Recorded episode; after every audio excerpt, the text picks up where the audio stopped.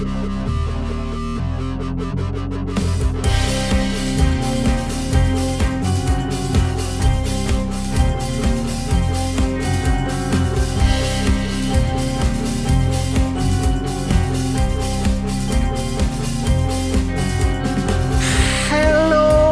and welcome to Stealth Boom Boom, a fortnightly podcast about some great stealth slash stealthy video games and also some rubbish ones.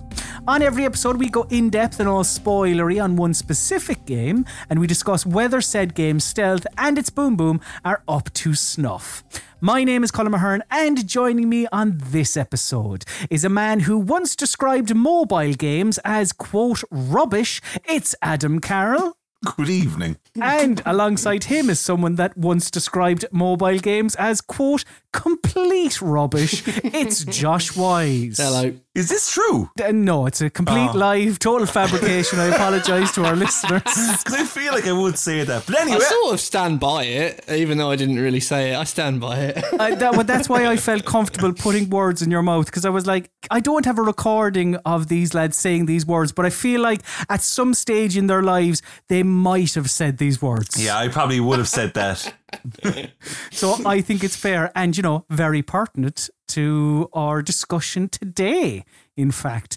But before we get on to the game we're talking about today, we need to get into the right headspace. We need to delve into what was happening in the world on a specific date about 10 years ago. So, lads, get ready because tonight we're going to party like it's July 10th, 2013.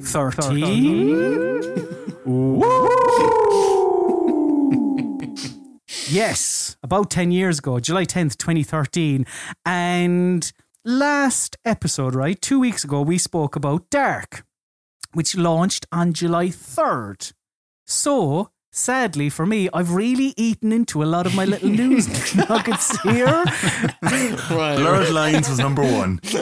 a week has passed and not much has, has changed. The o- one thing I do have is that on this date, on the 10th of July, Canadian pop superstar Justin Bieber went into the back room of a restaurant, pissed in a janitor's mop bucket, and screamed, quote, and this is a real quote, not like your mobile games quote, he screamed, quote, fuck Bill Clinton. sure, yeah. Right. Okay. But yes, Adam, you made reference to it. In music, in America, Jesus Christ, still topping the charts. When will I be able to not mention this abomination of a song? Is Blurred Lines by Robin Thicke. In the UK, though, I, I do have something that's at least different. And that song is Love Me Again by John Newman. oh my god, yeah. That was in NBA 2K. Who can sing us? Who can sing us? Give us a bit of it. He, he, go- he goes, I wanna know now, no, no, can you love me again? Is that one? Oh, is that it? I didn't know the song until I looked it up. And when recording this podcast, I had forgotten it again until you sang it, Josh. So thank you very much for that. Very handy. In movies, then. B- b- Again, we have another repeat. It's Despicable Me 2. That was the number one film in America. And in the UK, oh, bit of a change here. Oh, oh. No, it was Despicable Me as well. Uh, so, you know, sorry about that. An argument made to space out the dates of the games, this intro. But now we need to turn our attention to the game we're discussing today in a segment we like to call Back of the Box. And yes, the game we're talking about today is indeed a mobile game, or at least it was at one stage. And that game is Deus Ex The Fall. And what is Deus Ex The Fall? Well, it is sort of immersive sim, sort of Deus Ex, sort of weird, is the best way I can describe it. And I suppose I will say, while we're chronologically at the beginning, or basically the beginning of the Deus Ex timeline. It feels odd to full on explain the series now rather than in our Deus Ex episode, you know? Mm-hmm. So, what I will say, getting all serious in that, if you're unfamiliar with Deus Ex, Deus Ex is a story it's a cyberpunk near future, although funnily enough, no, it's very near future, I suppose. It's mega corporations, dystopian conspiracies, the, the Illuminati show up, and a, a big one that you may be aware of, even if you're not familiar with the games. In Deus Ex, some people are all flesh and bone, while others have augmentations. And augmentations are basically just body parts that are created to replace human body parts, so mechanical body parts. And yeah, that's kind of Deus Ex. And I, as I said, the platforms and release dates of this one, it did initially come to iOS on the 10th of July 2013. It was actually released a day earlier than planned. It was meant to be out on the 11th. It then came to Android on the 22nd of January 2014. So what's that? 6 months later ish. And then two months after that, on the 18th of March 2014, the day after Paddy's Day, we were all booting up Steam to download Deus Ex The Fall, the PC version. Now, this is normally the part of the show then where I tell you about the back of the physical box. And whilst I sadly don't have the box in front of me, I do have an image of the back of the UK PC box and it was the, the you would just buy it and you'd get a Steam code inside in it. And there are a couple of things I want to highlight here. The blurb, I don't really want to highlight because it's a lot of stuff I'll cover in the story recap anyway, and it's not the most interesting part. I mean, it does interestingly at the top of the box say the conspiracy has evolved, which I enjoy. but there there are a couple of things in this. So at the bottom, it says the award winning mobile game comes to PC. It says original story set in the Deus Ex universe, numerous side quests. It's five. Uh, fully explorable environments. Mm, yeah, yeah. Social and hacking skills. Social, yeah, little. Unique visual design. I mean, it's Deus Ex Human Revolution, and choose to play the game without taking a single life. I think that is possible. Because I think, well, I think I did it. I think because I just I just thumped people. And then you have three screenshots. One underneath it, it says "Play the way you want: high impact action or stealth." Very exciting. On the right, it says "Evolving choices and consequences." And then in the middle, biggest uh, under the biggest screenshot, really highlighting this game, it says "The search for truth spans mafia hideouts in Moscow to the slums of Panama." I believe that the tutorial mission for this game is set in Moscow. I think that's why they technically can say that on the blurb. That guy, Mikhail Kontarsky, that you have to kill early on, like he is a Russian mafia dude, and that Yep. tutorial, though it's in a building, I think that tutorial is technically in Moscow. So yeah, Yeah, fair, fair point, fair point. So yeah, that's the back of the physical box, and now it is typically where I give you the recap of the story. So the story of Deus Ex: The Fall picks up at the end of the novel Deus Ex: Icarus Effect, and that book serves as an introduction to 2011's Deus Ex: Human Revolution. Effectively, uh, it was published on the 22nd of February 2011. Now, I haven't read it. I'll do a lot of things for this podcast, but come on, you know, easy. easy. Uh, but after taking a look at the Deus Ex fan wiki, it does appear that the fall covers most of the important bits through flashbacks because th- they know you can't be expecting p- people who play video games to read books. Come on. there's no cro- no crossover there. Oh, come on. In fact, I, I get angry when they ask me to read in games. It annoys me. So here is your story of Deus Ex The Fall. Ben Saxon is a former military man who used to work for a private military group called Bell Tower. In fact, Saxon led a supergroup of hard bastards within Bell Tower called Strike Six. And during a mission called Operation Rainbird, Saxon's team was shot out of the sky and all of them were killed, including somebody called Sam Duarte, which is a name only briefly mentioned in the game, but is actually pretty important for emotional heft later on. Hmm. It's in my head. Anyway, poor Ben Saxon. All his pals are dead. While recovering in hospital, though, Ben Saxon meets a guy by the name of Jaron. I can't. Is it Jaron or Haron? I think they say Jaron. who asks Saxon to join the Tyrants, who are a kind of rogue PMC, I guess. Also, they are the bosses from Deus Ex Human Revolution, which I think is something you want to talk about later on, Josh. Yeah, big time. Namir promises to help Saxon to find the people who killed Strike Six, so Saxon says he'll join his group. Another name I should quickly tell you about, though, is Anna Kelso. Now, she's given as much prominence as Saxon on the cover, but nowhere near as much time in the game. And I can only assume she would have been more involved in later episodes. We'll explain in a, in a bit. But Kelso is a recovering addict and former US Secret Service agent who is seemingly quite important in the book, but not as important in the game. Uh, with all that said, the story of the. I'll tell you about the story of the fall. The story of the fall begins with Saxon recounting some old stories for Kelso, a previous mission with the Tyrants, uh, as well as how he left the group after a heated discussion with the leader, Namir. Saxon then. Ju- after the after the heated discussion, he jumps out of a plane and he looks dead cool and all serious. and shit. It's proper legend stuff. Really cool he is.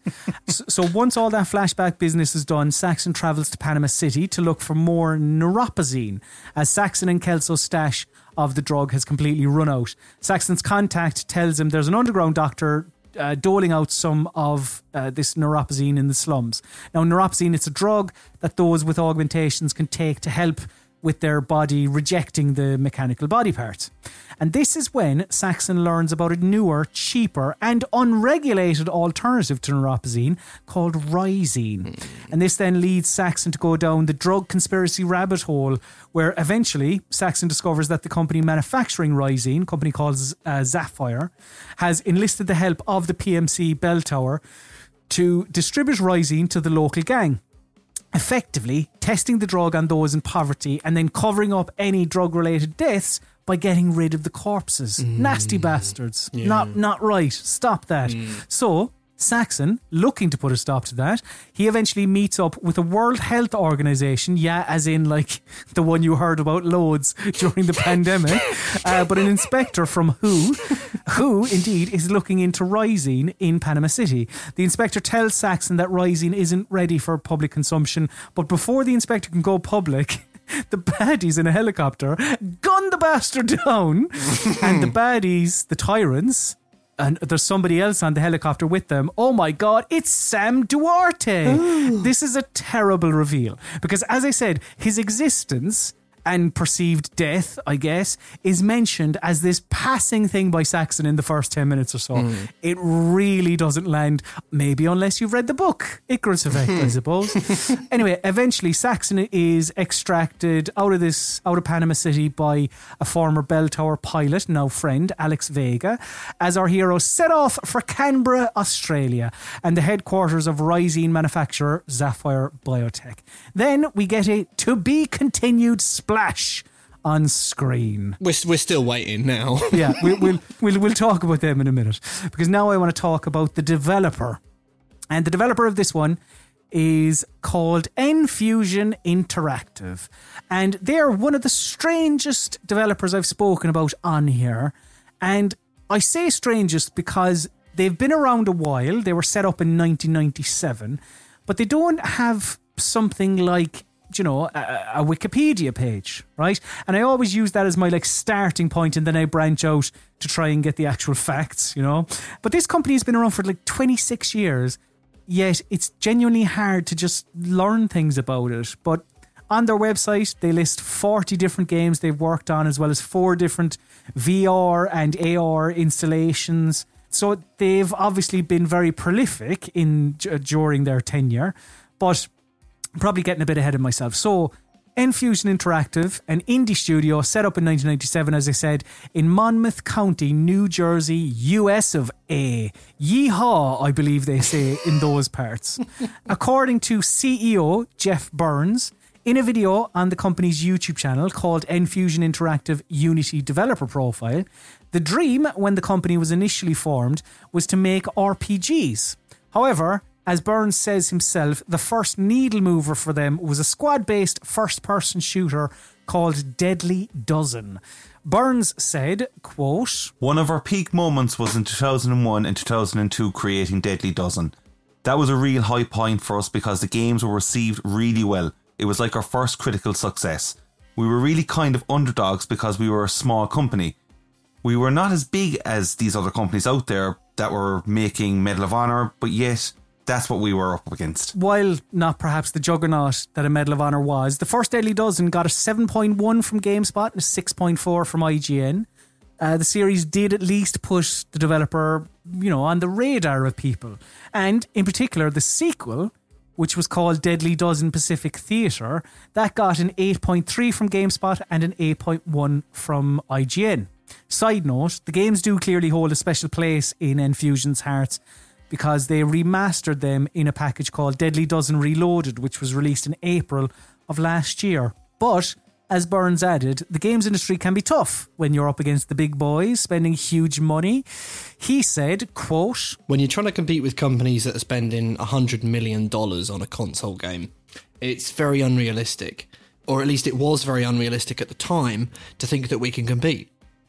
And then all of a sudden, mobile games came along, and we saw this as a fantastic opportunity to be the best on something. From that came our first iOS game, which was called Airmail. So, lead designer Tyler Munden started working on mobile game prototypes in 2010, 2011 ish, while N-Fusion were trying to get uh, a grip on this new tech. Well, you know, still relatively new in the big scheme of things. Uh, CEO Jeff Burns said that Munden basically created the guts of Airmail himself. So they then brought on an art director called Carissa Isolano to find the game's look. The look that was found was heavily inspired by Studio Ghibli films, uh, particularly Porco Rosso. The game was eventually published by Chillingo, and it wouldn't go on to do Angry Birds numbers or anything like that when it released in 2012. But you know, even just looking at at it critically, it sits on an 85 on Metacritic, and it it, I suppose I shouldn't dull the success of it. It, it was a decent success, you know. Uh, one of the most important things about it, though, as Burns states, is that it was an N-Fusion game, like specifically. He said, "quote It was our own game. The first one that we've actually ever put out that was our own property. Really, for any development company, that's what you're striving for. If you start to gain properties, that's what makes you worth something. This kind of led to another opportunity. We were approached by Square Enix to make a version, a mobile version of Deus Ex. It was terrifying. N-Fusion came up with the idea to create a sequel to Deus Ex Icarus Effect, the novel I mentioned earlier. So, timeline wise, and I, yeah, I, I also alluded to this, Deus Ex The Fall takes place right after the introduction of Human Revolution, but before the majority of that game. So, basically, if you don't know, if you haven't played Human Revolution, there's an attack in Human Revolution, the early goings of the game, and the main character, Adam Jensen, is then out of commission for six months. And the story of the fall takes place in that six months. Anyway, after sign off, N-Fusion got to work on the game, and over the course of the next 12 months, they worked with the creative team at Eidos Montreal as well as publisher Square Enix to bring a Deus Ex like experience to iPhone and iPad. In fact, in an interview in July 2013 on GodIsAGeek.com with, let me see, with Colm Ahern. Sounds like a very handsome, very handsome man. Uh, Square Enix mobile producer James Wright broke down how the three companies worked together. Wright said, quote, N-Fusion are the guys who will have an idea or create a level or write a draft of the script. That then comes back to us at Square and the creative team at Eidos Montreal, and we'll sit down and say, that's not quite how it fits in Deus Ex, or this would work better. Uh, for example, the script took about eight months. Uh, that was a case of a draft script being produced, then all of us having a workshop in Montreal, uh, then having another workshop in New Jersey. It was much more of a collaboration between both ourselves and N-Fusion, wanting to really make the best Deus Ex game that we could. Uh, the experts on the franchise are the guys who spent the last four or five years creating Human Revolution, so we listened to those guys pretty much all the time uh, to make sure the game was an authentic Deus Ex experience. But we have a lot to get through before we tell you, dear listener, if it is in fact an authentic Deus Ex experience. So that is more or less the story of N-Fusion Interactive up until the launch of Deus Ex The Fall. The publisher then is, uh, my God, it's another biggie. It's Square Enix. And second to maybe Sony, if I was to go completely into the origins of Square and then completely into the origins of Enix and then into the merged company of Square Enix, well, we'd be here an awful long time. So, thank God for these pared back publisher stories then. But still, let me give you a bit of background. So, Enix, first of all, was founded in September 1975 by a Japanese businessman called Yasuhiro Fukushima. And the first thing they published wasn't video games, it was actually tabloid newspapers.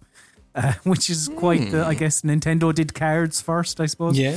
In the early 1980s, they delved into the video game market, with their most popular series being the Chunsoft developed Dragon Quest games.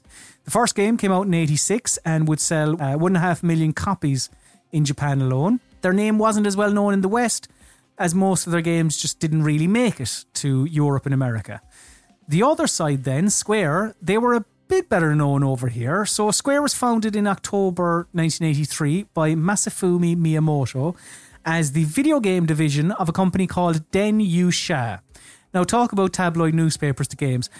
The video game vision of Den Yusha. Den Yusha was a construction company owned by Miyamoto's dad. Yeah, they build power lines, right? I don't know. It reminds me a bit, I guess, of Ubisoft being farmers and then going, "Yeah, I want to get into games.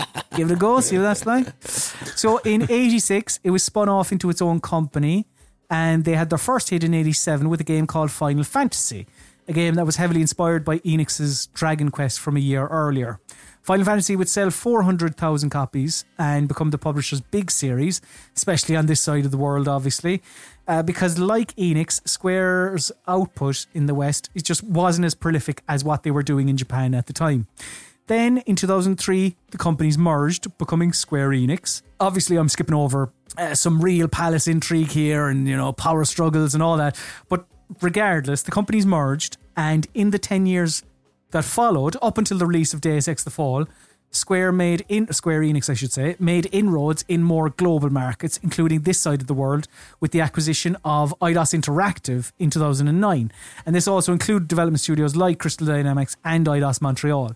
Now, obviously, this added some heft to their portfolio, and in particular, you know, heft that mattered to Western audiences like Tomb Raider, Legacy Kain, Hitman and Thief, Commandos, which we spoke about a few weeks ago, and the series we're talking about today, Deus Ex. Again, a near criminally quick rundown of Square Enix's very long history, but a lot of those games we're going to be talking about in future episodes, you know, so. But that's Square Enix up until the launch of Deus Ex The Fall. Typically, then, this is where I tell you the sales of the game we're discussing today, and I have no idea. I've just, I have nothing. But we can say that they probably weren't great, right? Because, uh, you know, it never was continued. Critical reception, though, I can tell you that. On iOS, it has a Metacritic score of 69, whilst on PC, its Metacritic score is 45. And we're going to talk about why there is such a disparity there. But we're going to do that after we take a quick little break where the people at home can listen to the launch trailer for Deus Ex The Fall. So get, get accustomed to Ben Saxon, dear listener, and then we will be back right after that. My name is Ben Saxon. I'm a mercenary. A soldier. I lost everything I was.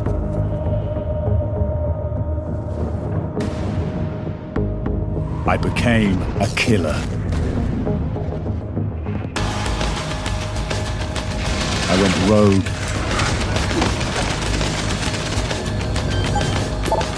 Access granted. Then I turned against the darkness and the lies fed to me by those hiding in shadows.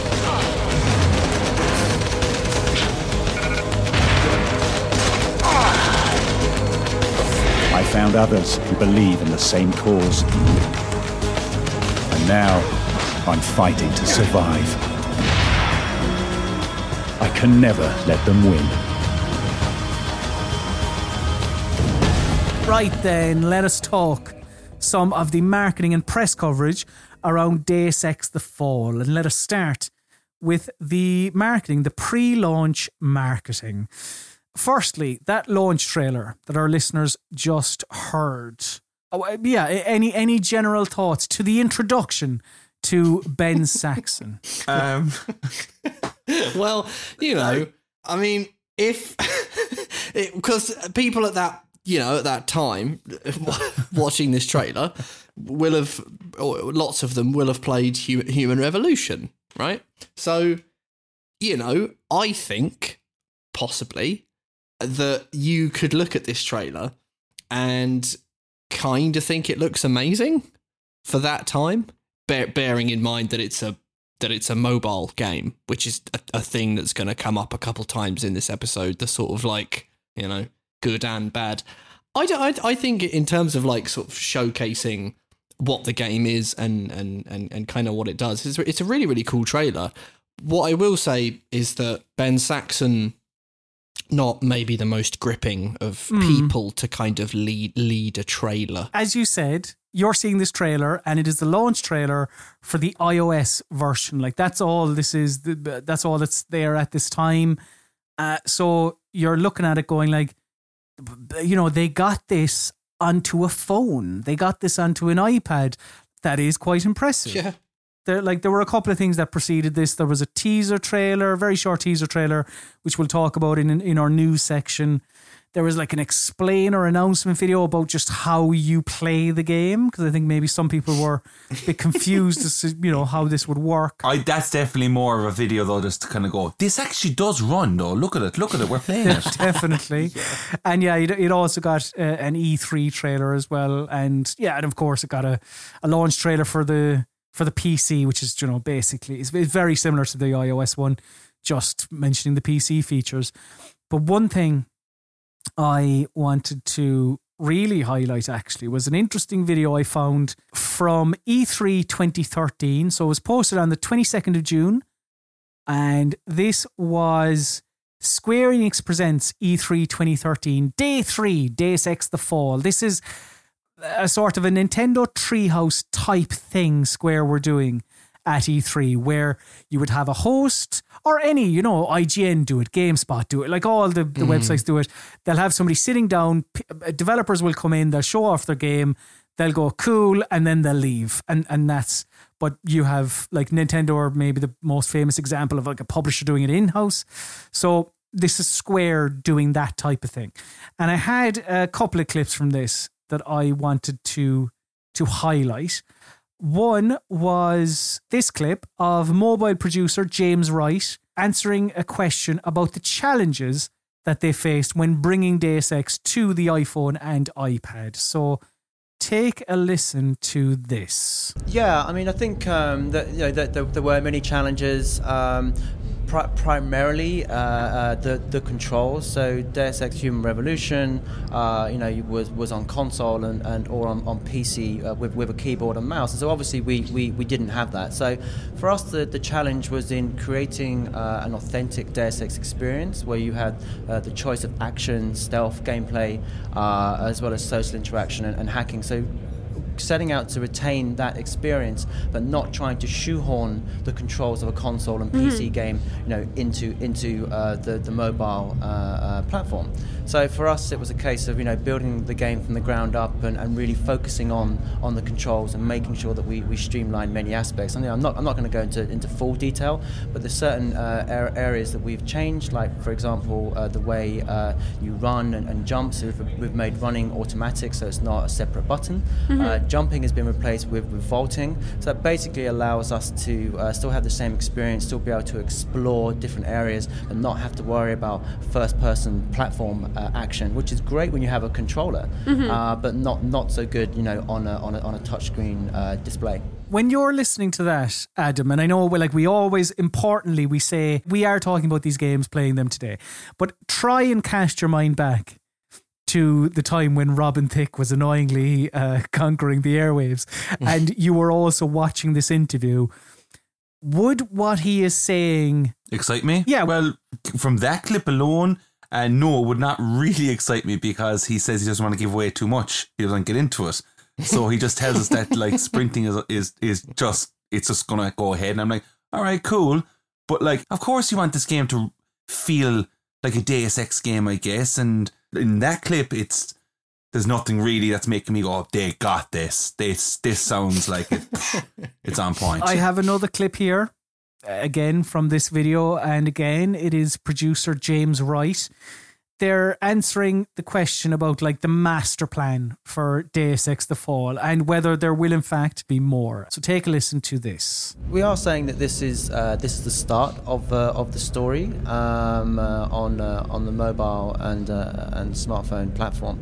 So uh, uh, it will continue. We're not really talking about um, what form that will take right now, but yes, the the, the story will, will continue. So it is the beginning for us.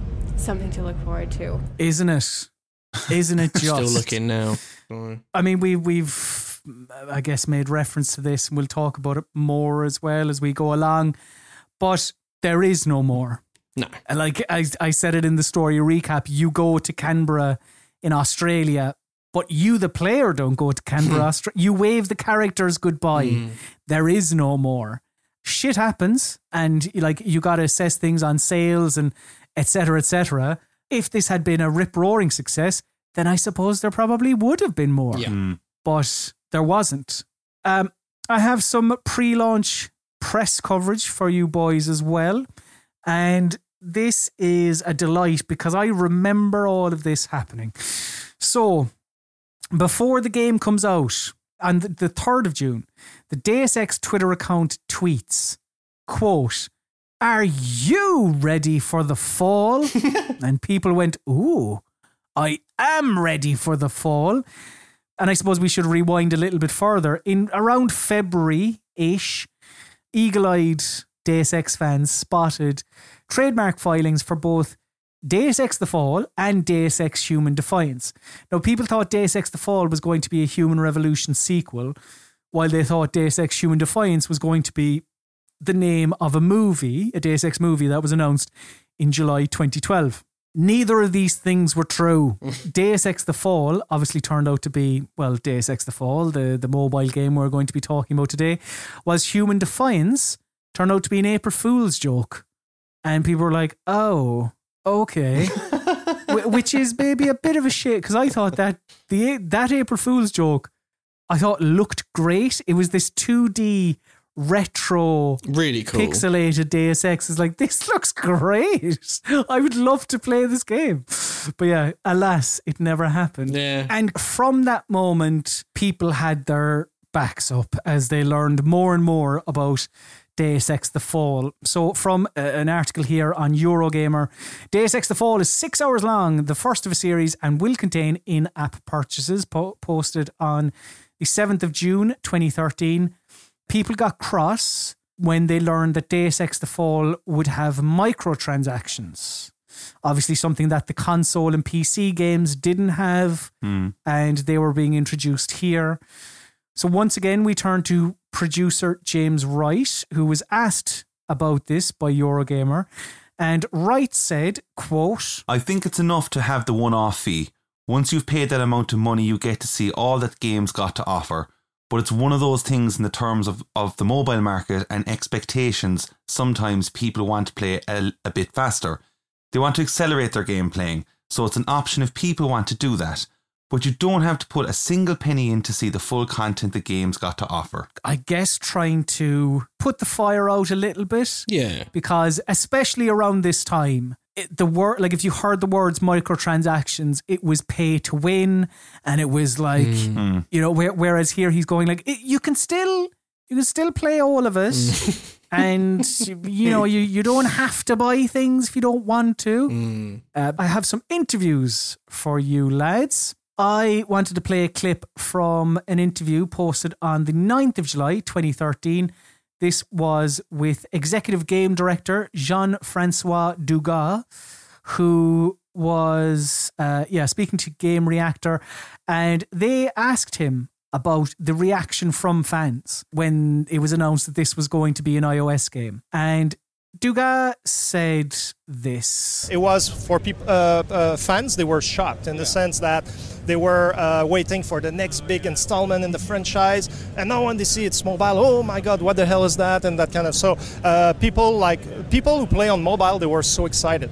People who played like Human Revolution on consoles and everything, they were uh, in shock and everything. And to me, the way I look at it is that we look at different opportunities to to broaden our franchise and bring it maybe to another audience that wouldn't have played it in the first place and, and everything. And I think it's a great uh, product that expands the, the universe. But what I can tell to the fan, uh, tell the fans, is that uh, uh, it's not mutually exclusive. It's not because we're exploring certain ideas on mobile that we're stopping our efforts into the, the, the big consoles or or PC uh, PC games and, and whatnot. So the only thing I would say to those who are unhappy is like, please be patient. Just please be patient, and please be patient for about what was it? Three years later, mankind divided. Another three years. Yeah. There were, I mean, there was quite a gap between Human Revolution and Mankind Divided, but this was obviously designed as the stopgap. And you know, Adam, you said you weren't excited by what was said in that earlier clip, but the executive game director here is telling you like people who play on phones were excited by this announcement. So what's your problem? I don't know, Colm. I don't know. Did the fall change my opinion on mobile gaming? We'll soon find out. so I have another clip here then from Games Hub TV. This was posted on the 5th of January 2014, but I'm pretty sure this is from June 2013. And this, once again, is director Jean Francois Dugas, who is answering a question about why they've gone the mobile route. So he's already told you, look, we went the mobile route, but that doesn't mean Mankind Divided isn't going to happen. But this is him saying why they've gone the mobile route rather than doing a, a console PC Deus Ex after Human Revolution. So take a listen to this. Well, we're always looking at uh, where the market is going, the different opportunities. Uh, for us, uh, when we, we completed Human Revolution, we were uh, people were asking us like, so what do you want to do after this game and everything?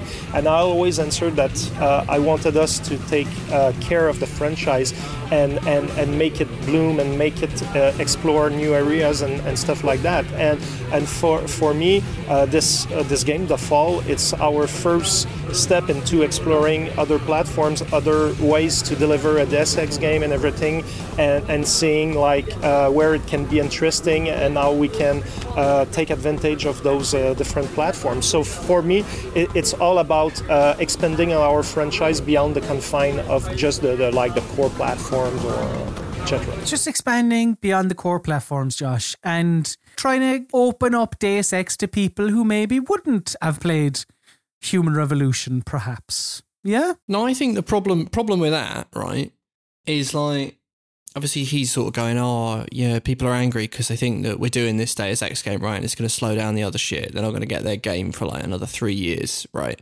And that's that may not be true. They may have different teams just working on different games, and like you know, fair enough that, that they want to do the full. But that guy said two things there, and one of them was, uh, "I wanted us to take care of the franchise, make it bloom, and explore new areas." That's a cool thing. That's a laudable uh, f- fucking uh, dream, you know.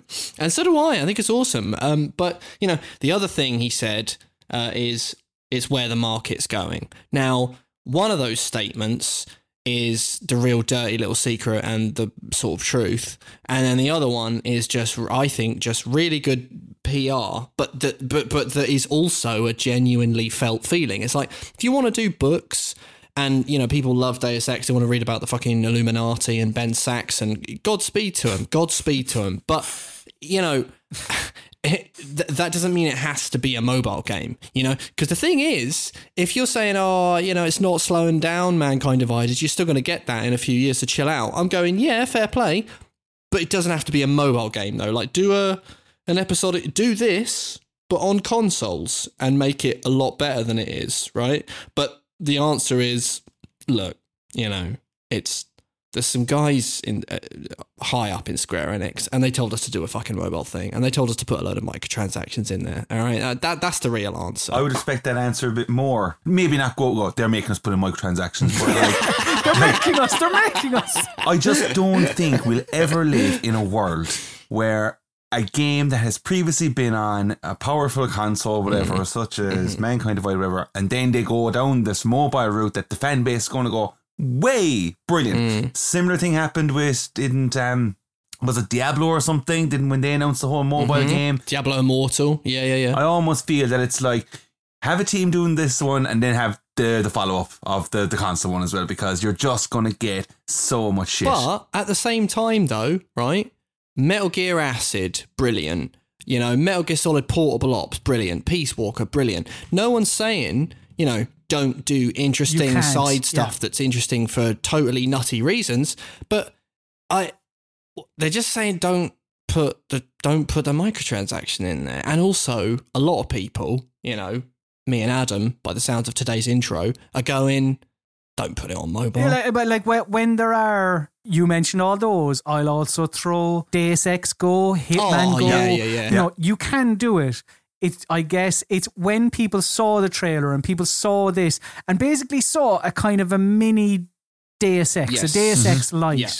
That's where they went like, ooh. Whereas if they saw Deus Ex Go, Yeah. maybe they'd be like, ooh, that's different. Yeah, yeah, no, for sure. It's a bloody good point. And actually, I, I do, I love those Go games. for any fan, you're like, but I don't want, I don't want a Deus Ex game to be a Deus Ex game on a mobile. Mm. Like you, it, it just, it should always be way more out there. I think around this time, and when I say around this time, I kind of mean maybe, I don't know, a five year period ish. yeah. Another series, which, you know, it, it- it just popped into my head. You had like an Uncharted try Mm. and condense its experience down into that pocket size. And I know it's a bit different. There are buttons, there are blah, blah, blah. It's a bit different.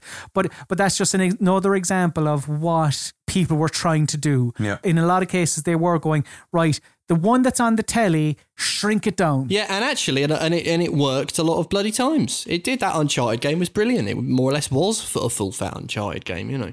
But um, it, it is mainly the controls for me, as I'm sure we'll get into in this episode. But th- that's my that's my main thing with mobile games. You know, it's just that screen. Oh yeah. You you you, you just can't do it really. I mean, even a, For games like this, anyway. yeah, yeah, for, for sure. So, in an interview posted on the 11th of June 2013 on Siliconera, t- the article titled Eidos Montreal tells us all about Deus Ex The Fall.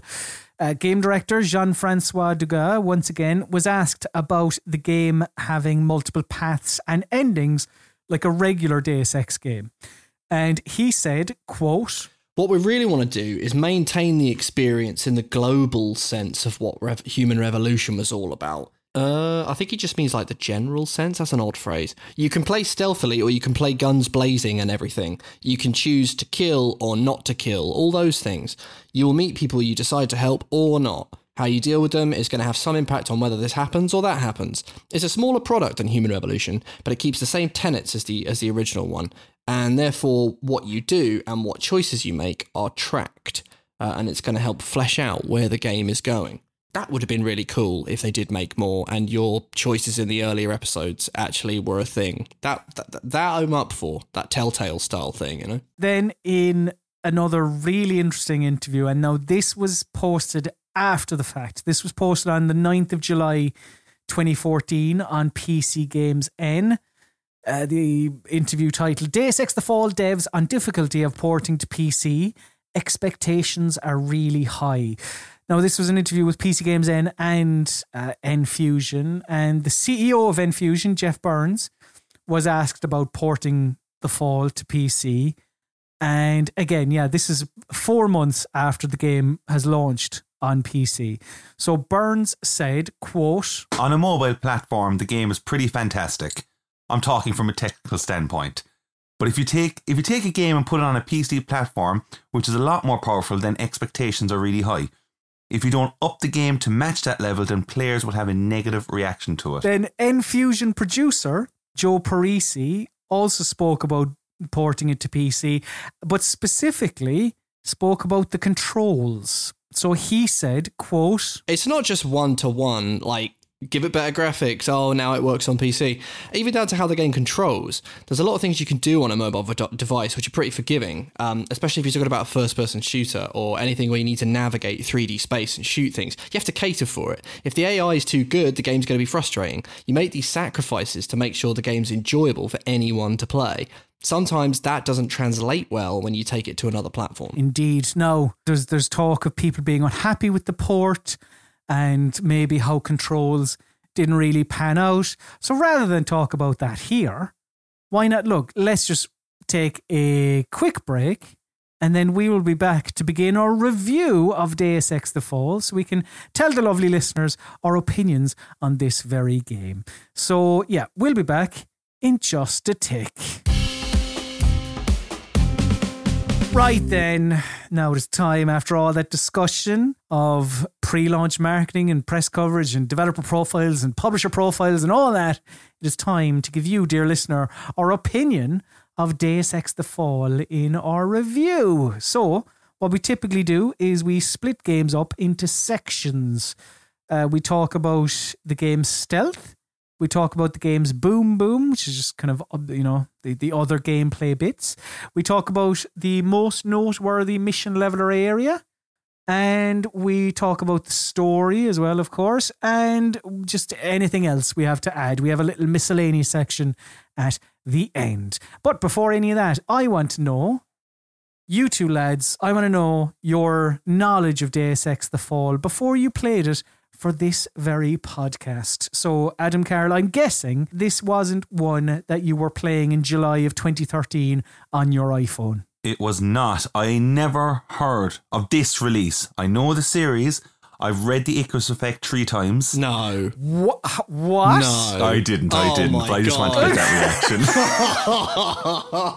Oh, I thought you were keeping that under your hat there. That was incredible. One of my all-time favorites. Um, no, but what is true? This is the first ever Deus Ex game that I finished. Did you just bounce off them? Um, I'll get to that. okay. Okay. Well, when, when we talk about the other Deus Ex game. I'll get to that in like two years. No, there's a particular mechanic that I mentioned in the notes that I didn't enjoy, and I just got thrown Oh, off. on okay. it. cool, Ah, cool. right, right, right, Josh, right, right, right, what about right. you? Have you finished a Deus Ex game before? Had you finished Deus Ex The Fall 10 years ago? No. N- No, no. I I had if you said those words to me, Deus Ex the Fall, I had physically heard those words. I wouldn't have been able to tell you what it was. I I actually think I thought it was one I thought it was a book. I knew that there was a load of um like tie-in novels and stuff. I think I probably just thought it was one of them.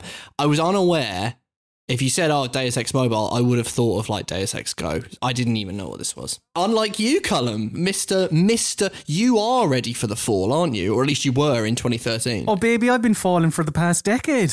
I've been falling for Ben Saxon. What I have. Uh, yeah, I played this on the iPad when it first came out.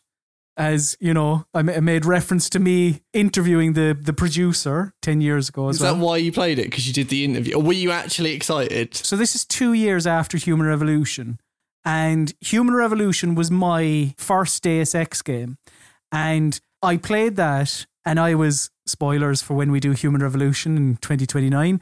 uh, I was blown away. Well, maybe not spoilers. I don't know. Mine hold up, but uh, I was blown away, and when there was tell of this, I was like, yeah, like I I want more of that world.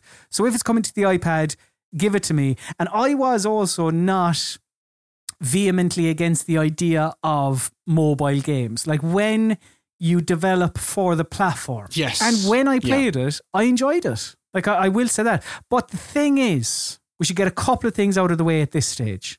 And and some of these will no doubt um, be referenced throughout, but it's best to set our stall out early enough, right?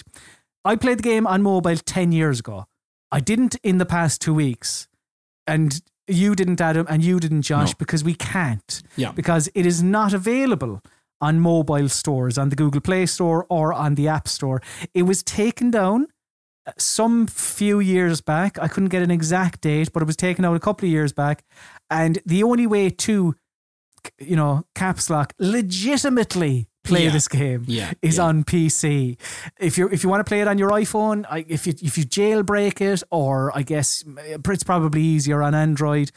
But yeah, if you just want to legitimately play this, the only way to play it is on PC. Now, as I say, I played it 10 years ago. I went into my previously purchased apps to see if I could re download it, and I can't. Oh shit! Really? I, I, I can't honestly say that I didn't play it on a different account. Maybe I did, but I, I just I feel like that would be weird. So I don't I don't know. Now another thing worth mentioning is that the well I guess the differences between the versions. So as we said, the mobile had microtransactions while the PC version didn't. The PC version, the Steam version, also added Steam achievements, obviously, and trading cards. Uh, added keyboard and mouse support, of course, and controller support. Because on mobile, obviously, it was all touchscreen.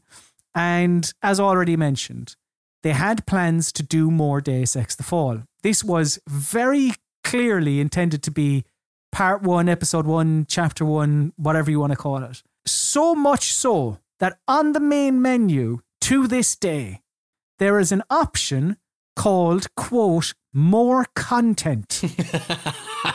when you click into that, you're greeted with just text on screen that says, quote, the story will continue. Stay tuned for updates. oh wow! And in many ways, I saw that and I was like, "W- God, that's quite sad, actually. It is. Yeah, like a little ghost. It'd be quite nice if they just changed that. Just like, sorry, there ain't none, or something. Something that make you laugh a little bit, because that is sort of a bit sad, bit bit bit like a ghost town. You see the sort of the remains of what was. So, for those of you that didn't play along at home, let me give you a bit of an outline as to actually what you do in the game. So, Deus Ex The Fall is a very short first person immersive sim like.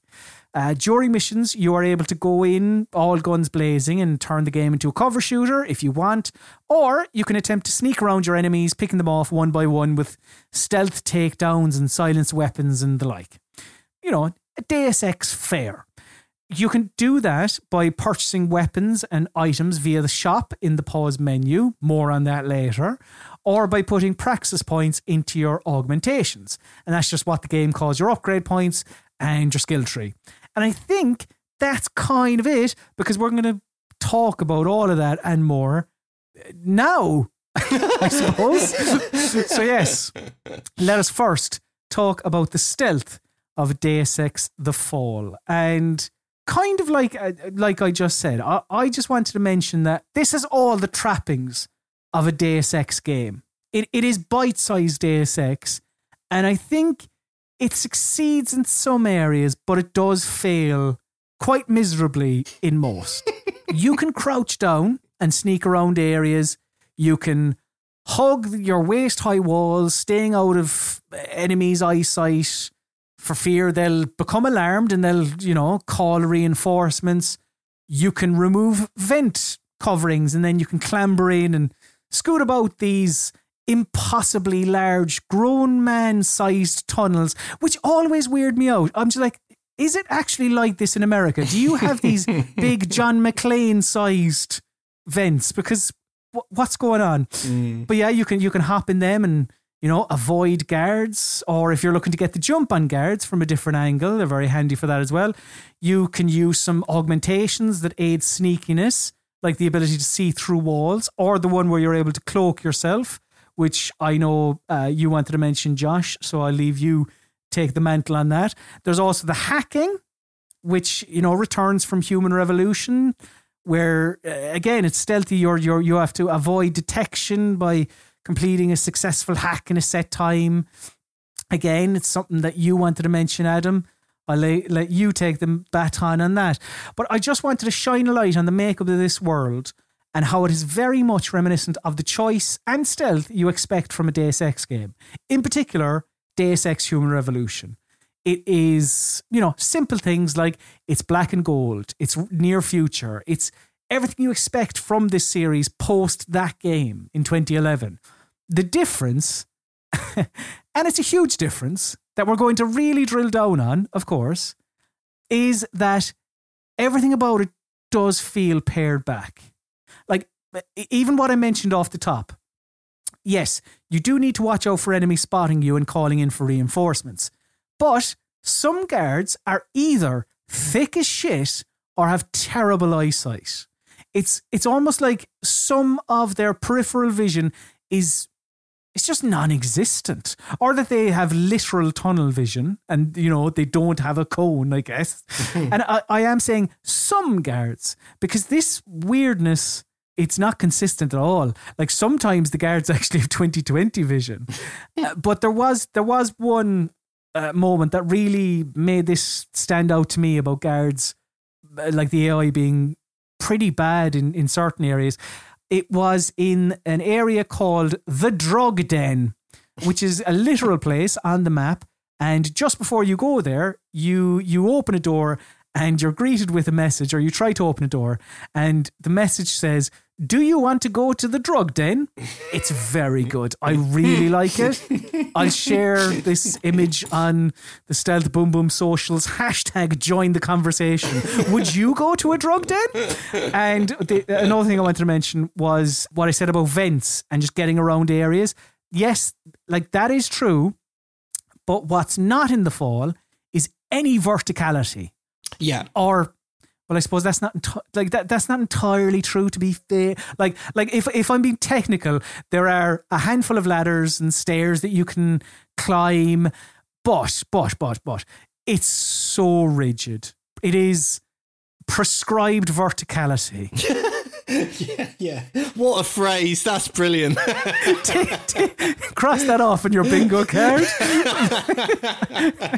but like, there's oh. just there, there's no room for creativity from the player. It just it doesn't feel like the sandbox you expect from a Deus Ex. Mm. While it's clearly a Deus Ex game, it also just feels like a a much lesser, like a, a, a Deus Ex, a much lesser Deus Ex clone. I mean, t- it's a lot like Dark in a way. It feels like as close to Dark as it does to bigger Deus Ex.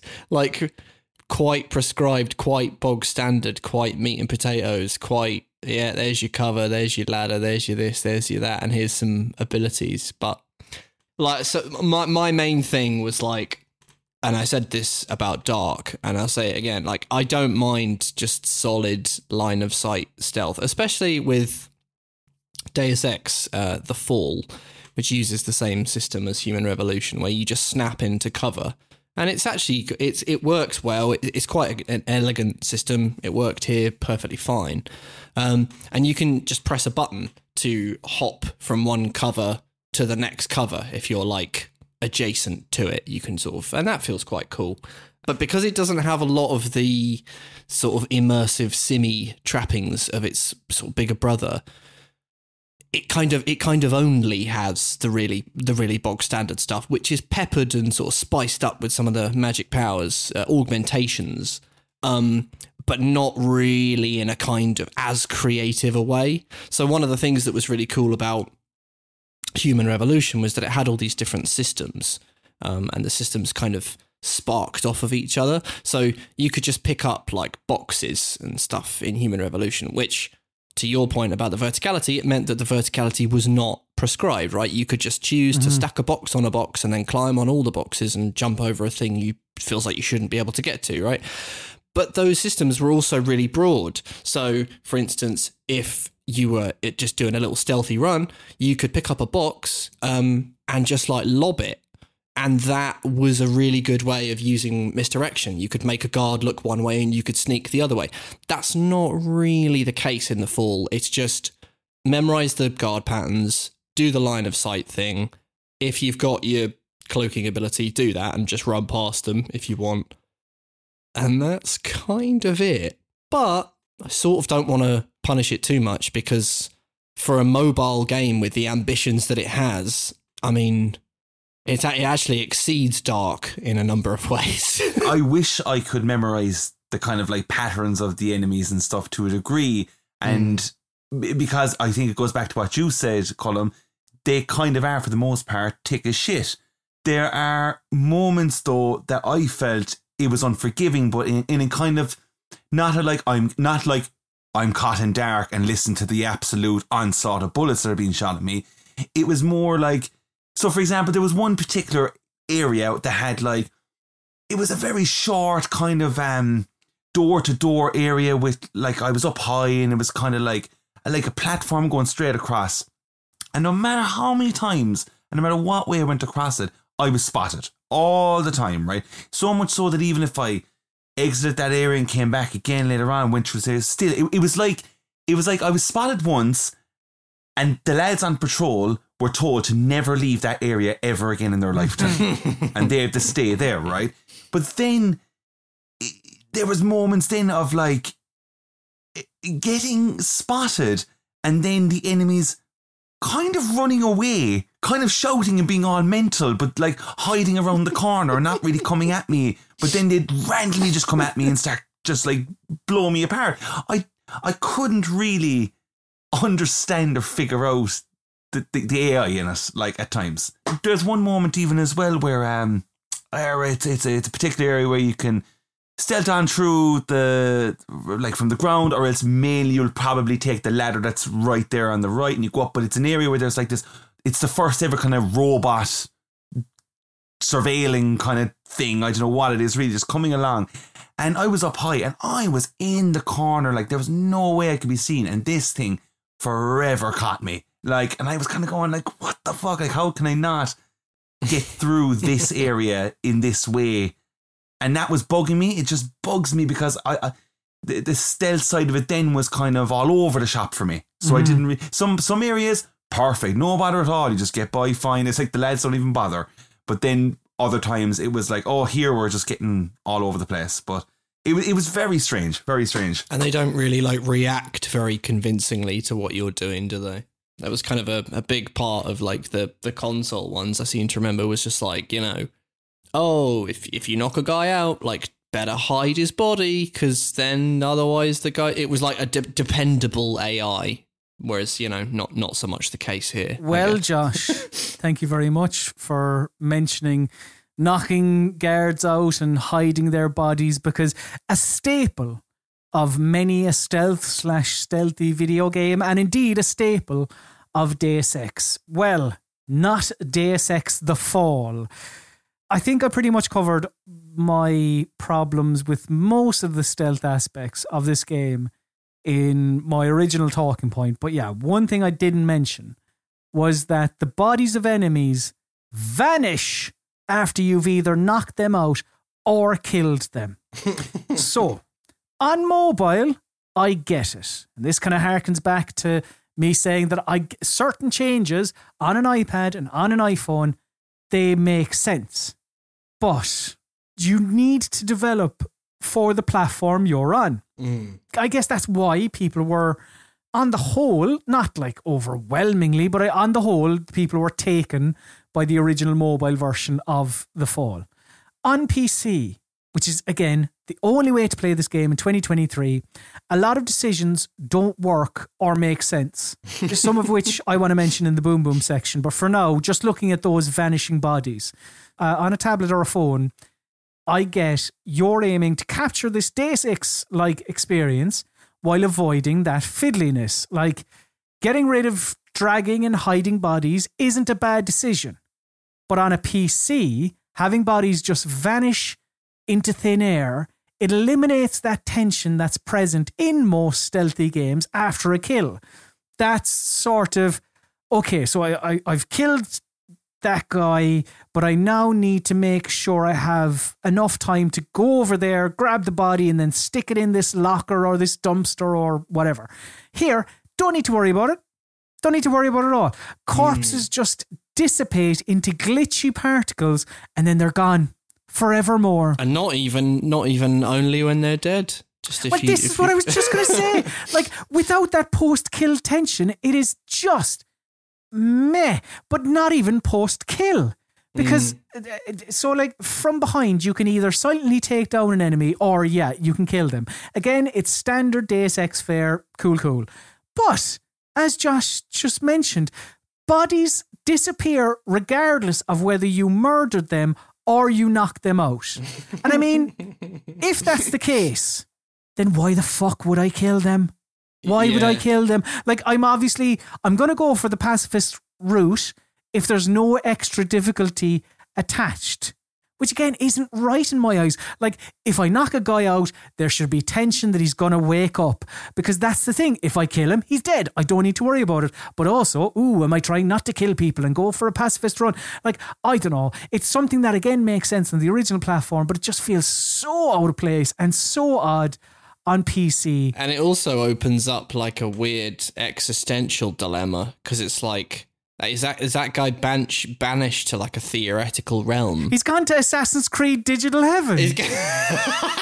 And he just disappeared. By the way, we should say as well, it's brilliant because when they dissolve, they dissolve into little triangles, which is like the motif of Deus Ex. They love triangle. Well, the motif of human revolution. And uh, yeah, at that point, so I was like, oh, when they go back to the triangles from whence they came. Like, fair enough. I think he is dead. he's in he's in purgatory.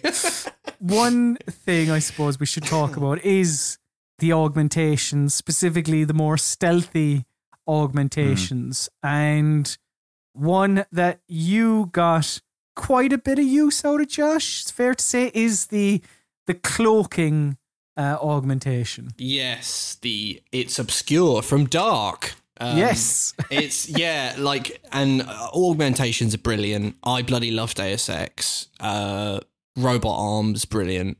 Inspector Gadget stuff. The cloak is great, and one of the things that's really funny about the cloak is that. So the, the same thing happened in Dark. I love how much I'm comparing this game to Dark this week. By the way, um, it's uh, I like I just immediately just uh, the moment I got Praxis uh, or no, I think you need like two Praxis points to unlock it and then another couple to max it out. I just rinsed it into the cloaking thing because I knew I you know stealth boom boom. I'm doing it stealthily, you know. Also because the boom boom's shit, but we'll get to that. Uh, and I just did that, and but because uh, this game had like microtransactions, and now it, and now it doesn't on PC. You just have lots of money, like in-game credits. So all of your items in the game, you just buy, and they get like Amazon primed into Ben Saxon's backpack like immediately, and that's and that's like whatever, a bit weird, but like you can still see the scar tissue of where it used to be a mobile game, and you know, uh, and that's fine. But what that means is, and if you guys remember about Human Revolution, like the protagonist of that game, he only ever had like two battery cells, right? And they would they would recharge. He, you could have up to five, but any of the cells after his first two, you needed to munch on like cereal bars in order to fill them, which was just really funny. They got rid of it for Mankind Divided, but it was just really funny. It was you've got this guy and he's just yamming on like Nutri-Grain in order to in order to like thumps. like, I'll punch through a wall, but only if you give me one of them strawberry Nutri-Grains first. And, but this Ben Saxon fella, because they don't have microtransactions, you've got like 3,000 credits at all times. I'm just rinsing all my money on cereal bars, piling it into the cloak ability, and just like running through areas like an invisible ballerina. And it's, to be honest, I had an absolute blast with it. But, it- but it is a little overpaid. Yeah, I would say that. It's, um, like like the obscure ability in Dark, only imagine that you could basically do it indefinitely. I mean, it's uh, I I want to do want to talk about the inventory system in in a minute, but it, I guess it has um, a lot of the augmentations from Human Revolution. yeah, yeah. That so so it, it is trying to uh, again give you a like for like experience, I suppose, in many ways, and uh, one of those things to give it a like for like experience uh, is the hacking. No, Adam Carroll, step atop your soapbox and tell me why you detest hacking from Deus Ex The Fall, and I guess by extension, other Deus Ex games post Human Revolution. Okay, so okay. For the people at home, I suppose, explain the hacking minigame. Or is that Sure, part? how can I? It's part of the reason here. When we said we were doing this game, this is the first thing that popped into my head was the hacking. I went, oh no, this this is going to have it too, isn't it? Now I know there are quite a few people, a lot of people probably out there who are going, ah, Jesus, it's not that difficult, is it? And it's like, maybe to you it's not. This is one of the very few mechanics, I suppose, or whatever you want to call it, in a video game that I can't wrap my head around. I I feel personally that it's the tutorial surrounding it is always really kind of like it's very vague. I think in a way it kind of like it makes sense, but once it starts, I'm always like, oh Jesus, and I get so thrown off when I see two lines just taking off, having a little race, and I start stressing, and I'm opening up and I'm clicking stuff, and then there's three icons, one with a flag and another. Okay, thing well, well, well, well do, do, will, I, will I explain it for our, our listeners? do please. Basically, how this works is you start. It's an A to B thing. You you have little nodes on screen and bars joining those nodes together, and you go from one node to the other node. That's the mm-hmm. idea. And when you do that, you're able to unlock a door typically. And when you click on a node, you have four options. One is hack the node. Mm-hmm. One is to use your nuke ability, which Yeah. immediately hacks the node, so you don't have to like wait for a progress bar. And also risk being uncovered as well, because every time you hack a node, you have a percentage that's like, this is 50%, so flip a coin. And if you fuck it and get unlucky, then the system will start fighting you, kind of thing. But with a nuke, you don't have to do that. Correct. You also have the stop ability, which, because as Josh said, you also have to tend to the kind of opposing force, like the alarm system that's going to like, uh, it, there's like a red line that starts in one area. And if that catches up to the node that you have unlocked, then alarms will go off and like baddies will will come and etc Yeah. etc but there are also there are also other nodes where if you hack them then you get like credits or uh, items or whatever else adam i totally appreciate what you're saying like it's not the simplest kind of door unlocking system ever right it's not Yeah. Skyrim, lift up the thing and unlock the yoke and blah blah. It's not that. but I love it. Oh, I love it. I just feel like this is why, and I know it's unfair to say, but this is why The Fall is the only Deus Ex game that I have finished because I'm all in on the atmosphere of definitely the last two Deus Ex games that have come out. Like I've been like mm-hmm. mad to always get through them, but the hacking comes around too much in my life with that mm. game, and I'm immediately like, I just don't want to do this, and like I keep on messing it up, and I keep having. uh, Like alerted eh, guards and everything coming at me, and it's just turning into chaos. And I think the aesthetic of it all completely suits the game that it is. I understand it. Like as you said, Colm, like the if if if if old Ben Saxon was bending down with a, a fucking pin and he was doing another th- job on it, I'd be like that. That's pretty ridiculous given given what this man can do. But like, it just doesn't click with me whatsoever. Like I really, really struggle to get my head around it, and I don't think I ever will. Now, I got through the fall with it, but you know, every time I did do it, I just kind of come away from it going, okay, it's opened. Happy days. I love the hacking in Human Revolution, and I when we talk about Human Revolution, I am gonna talk for an hour about the hacking. I adore it, but in the fall, I think it's a bit wishy washy. Isn't it? I think it's just the same, isn't it? Or is it? So okay, well, what I mean when I say that is there's no progression here, or it's it's basically it's not long enough for you to progress to you like naturally upgrade your hacking augmentation oh, because Oh, right, that's what you're going to do in a human revolution. You're going to start at level five because basically each door that you can hack also has a level attached to it. It's level Mm. one up to five, and if you have to uh, unlock certain augmentations to just even give it a go. And Mm-hmm. in something like a, you know, the, the console PC version, you do that naturally. And probably by the end, you are able to hack level five doors. Mm. It's just, yeah, it's just this game just isn't long enough really for you to dump enough points into Ben Saxon and then go hacking the high level terminals or garage doors that are level fives. So, like, I just basically ended up hacking mostly level ones and twos, maybe I don't know, one or two threes. Because, Yeah. like, God forbid I want to dump some points into some of Saxon's other abilities to check them out. Fair, fair play. Actually, I, I- also one one of the things that sort of uh, I found a little bit nutty about the. Uh, you know, you've got like the hacking tool, like the auto tool. So if you can't be fucked hacking it, Mm-hmm. you can just chuck a little gizmo on the door and it'll auto hack it for you.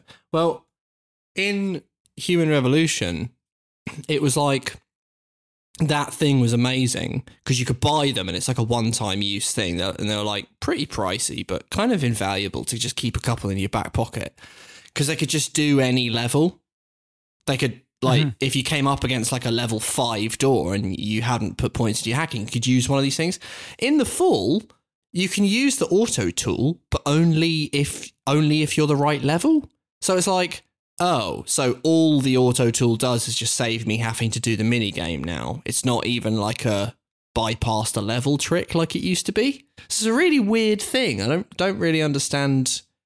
It's sort of just like, oh, buy one of them if you just want to skip the game. But you but actually doesn't give you any like extra access. I found out by the way that back in the day, uh, you it was 99p of money if you wanted a uh, praxis point. So God. I don't know how much the base game was when it first came out, Colm. Maybe you remember. I, I remember it being a somewhat premium Mm. uh, mobile game at the time. And when I say that, I mean, oh god, was that like know, eight quid, like seven ninety nine? Of seven, yeah, maybe ish. Yeah, I think Add a few more pounds on if you want your praxis. indeed. So that is what we thought of the stealth of Deus Ex: The Fall. So we're going to take a quick little break, and then we will be back to talk about the Boom Boom and the most noteworthy mission level or area. So yeah, we're going to be back right after this. Now it is time to continue our review of Deus Ex: The Fall. Why stop while we're ahead? And let us now talk about the boom boom of Deus Ex: The Fall. And this is typically where we talk about the more explosive parts of the game and just you know other gameplay bits as well. But you know, indeed, it is called the boom boom section. So let us talk about the shooting of Deus Ex: The Fall. And I have mentioned some of my problems with this game, and don't fret, dear listener, there are more problems to come. But maybe the biggest problem I have with this game is shooting a gun. I really cannot stress this enough. It is absolutely dreadful. Dreadful. And uh, again, we're talking the PC port here. Why no aim down sights option? And, and of course, I can say that very easily, sitting here, an armchair developer, etc., etc.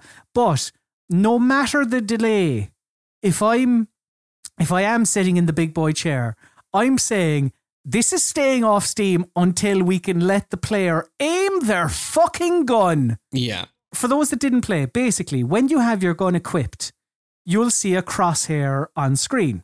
Then, when you press the right trigger or the left mouse button, I think it is, I played with an Xbox controller, Ben Saxon will, all in one motion, will aim down sights and shoot his gun. What the fuck? Yeah. What the actual fuck?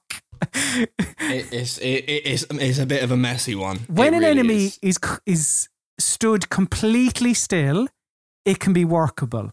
I remember one area in particular. I think it was in the hotel where it felt like things were clicking for me. But those moments are few and far between because, like, if an enemy moves even a little bit, it just totally messes up what you're trying to do. Because when you're shooting your gun, you have to think about it this way. You have to think, where is the enemy going to be in I don't know, approximately a second after I've pressed the button. Because of the fact that Saxon has to do two movements. He has to aim his weapon and then shoot the gun. So, like, if you've got moving targets, it just makes this so much more fiddly and awkward than it needs to be. Ah, Jesus. I just, I just can't. I just can't, lads. I just can't. I'm the exact same with you, Colm, on this, like because it, it it just it feels extremely rigid the whole time. It doesn't sound or look good at the, as well. Like it just it, it nothing seems to feel great about the shooting, which is why I personally never ever wanted to do it. I never felt like I was kind of like, oh, I got my silencer weapon here now, and I'll just take out a few lads. It never even was satisfying, even down to the point that you're saying where an enemy is standing still. Uh, I can clearly get a headshot here, but that alone didn't feel good. But I was always curious to know did it feel this way on mobile? I think one of the one of the reasons why this port suffers so much is that uh, they've done. It seems to me, you know, not being a developer and all, um, it seems to me that they've done a, a lot of stuff around the game, but have not like touched the underlying code of the game. Like that's why you know bodies still do what they do because you know not doing that would require changing some stuff.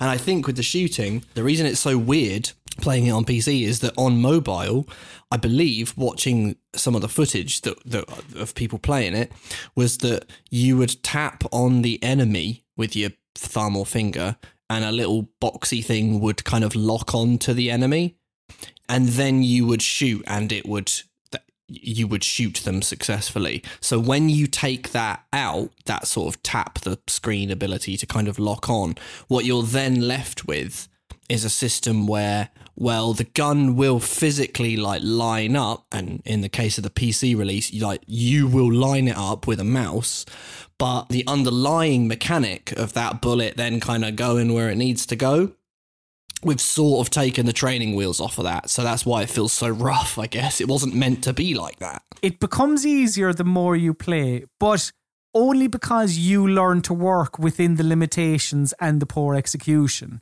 Not because you're like, oh, I'm finally getting it. It's you're you're going like, right, okay, I'll I'll try and yeah li- live Yeah. within this this weird thing. yeah It is so infuriating. And even to something you said, Adam, just kind of a little sidebar on the guns, like they feel weightless. I had a shotgun at one point and it had the kickback of a Nerf gun, like just nothing. There's nothing to them. It's also absolutely shocking. I had like two or three moments in the game where, like, you know, I was caught and look, it's it's it's a shootout time kind of moment. And when that happened, it was it was just downright ugly. That's the only way I can describe it. It was just like this is a horrible moment right now. I'd rather just die and try and get past this again. I mean, yeah, I, I I know you're you're describing how the mobile version works, Josh, but like again, only version out there, the PC version.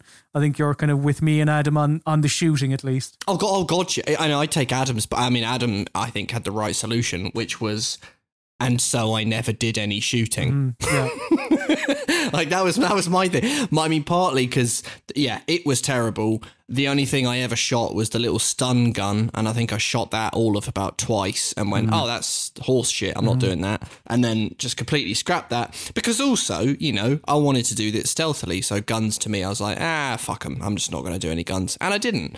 Um, I- that's not me. That that was my personal solution, and I guess and I guess Adams. But I'm not excusing the the, the rubbish shooting. Obviously, there's you know, it's it's it's it's not good. But what I will say is, if you're not shooting and you're doing the stealthy bits, the takedowns are classic stuff, and I love that about Human Revolution and Mankind Divided.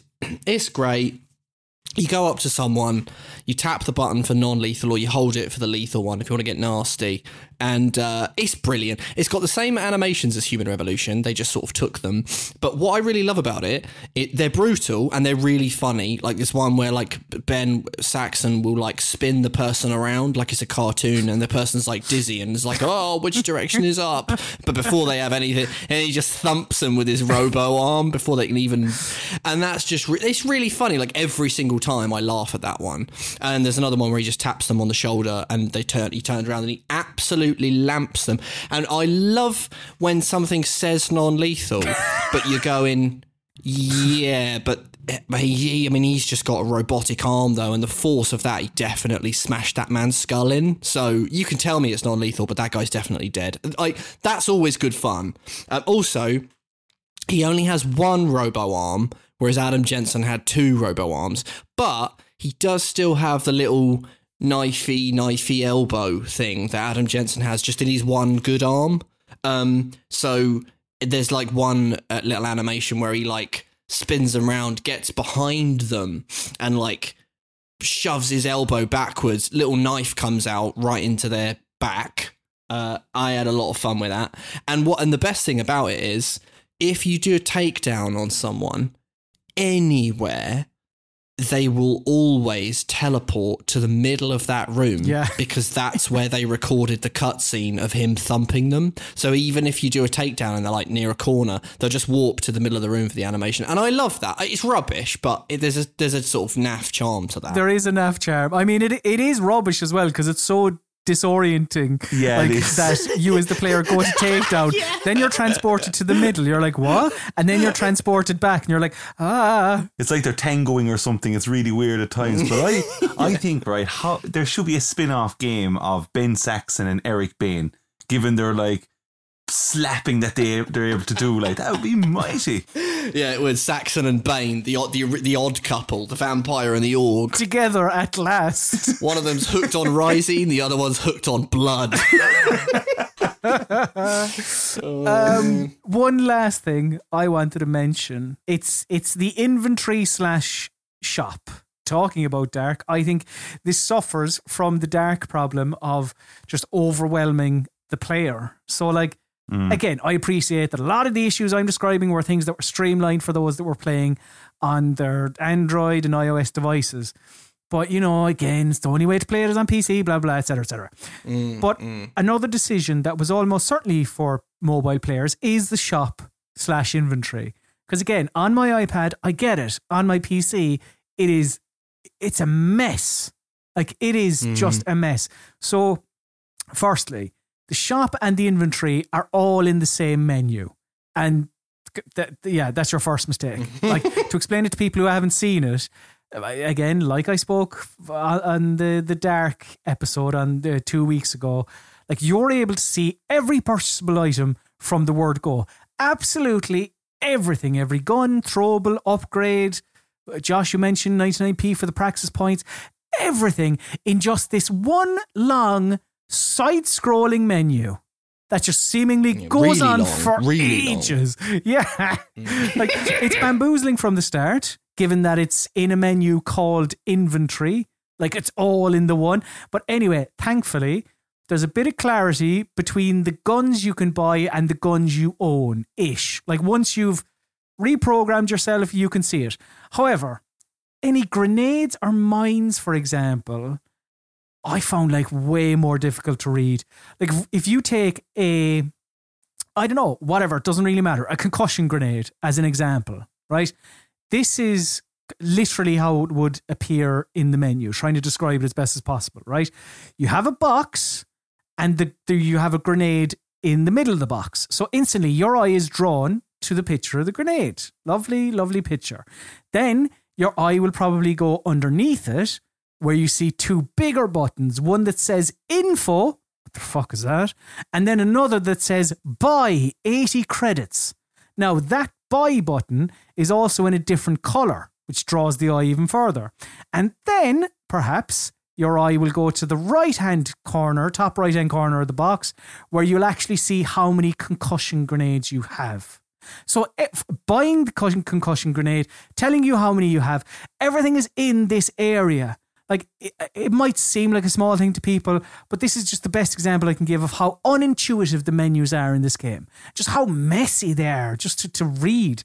Like, yeah, it is weird anyway, uh, having this magical shop on your back, but, you know, as, as you said yourself, Josh, whatever, you know, cool, sure. But that, like, that buy X number of credits button being in a different color, I have to imagine that that's in a different color because the mobile version had microtransactions. So they're trying to draw your eye to that section of the screen.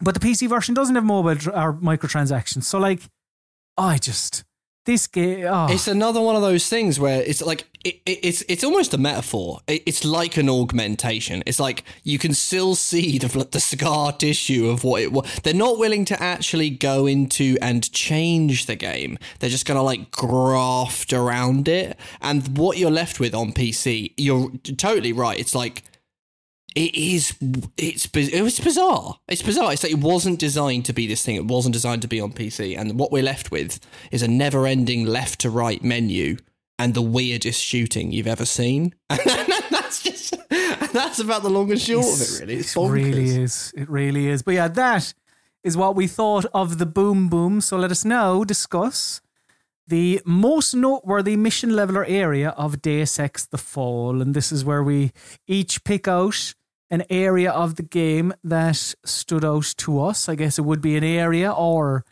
a mission specifically. Adam, why don't you start us off and tell everyone? I think I even mentioned the hotel. Tell everyone, yeah, your the, the, the area, the, the part of the game that stood out to you. Yeah, I think it's it's mainly with the hotel near the end, and then I suppose the last thirty minutes in general, because I think up to that point, as I as we just spoke about, weapons for me and the use of guns were something I just did not want to use. So the stealth approach was always the way I wanted to continue with the game, and here the game just ramps up in like enemies being everywhere. It gets all intense. Everyone's alert.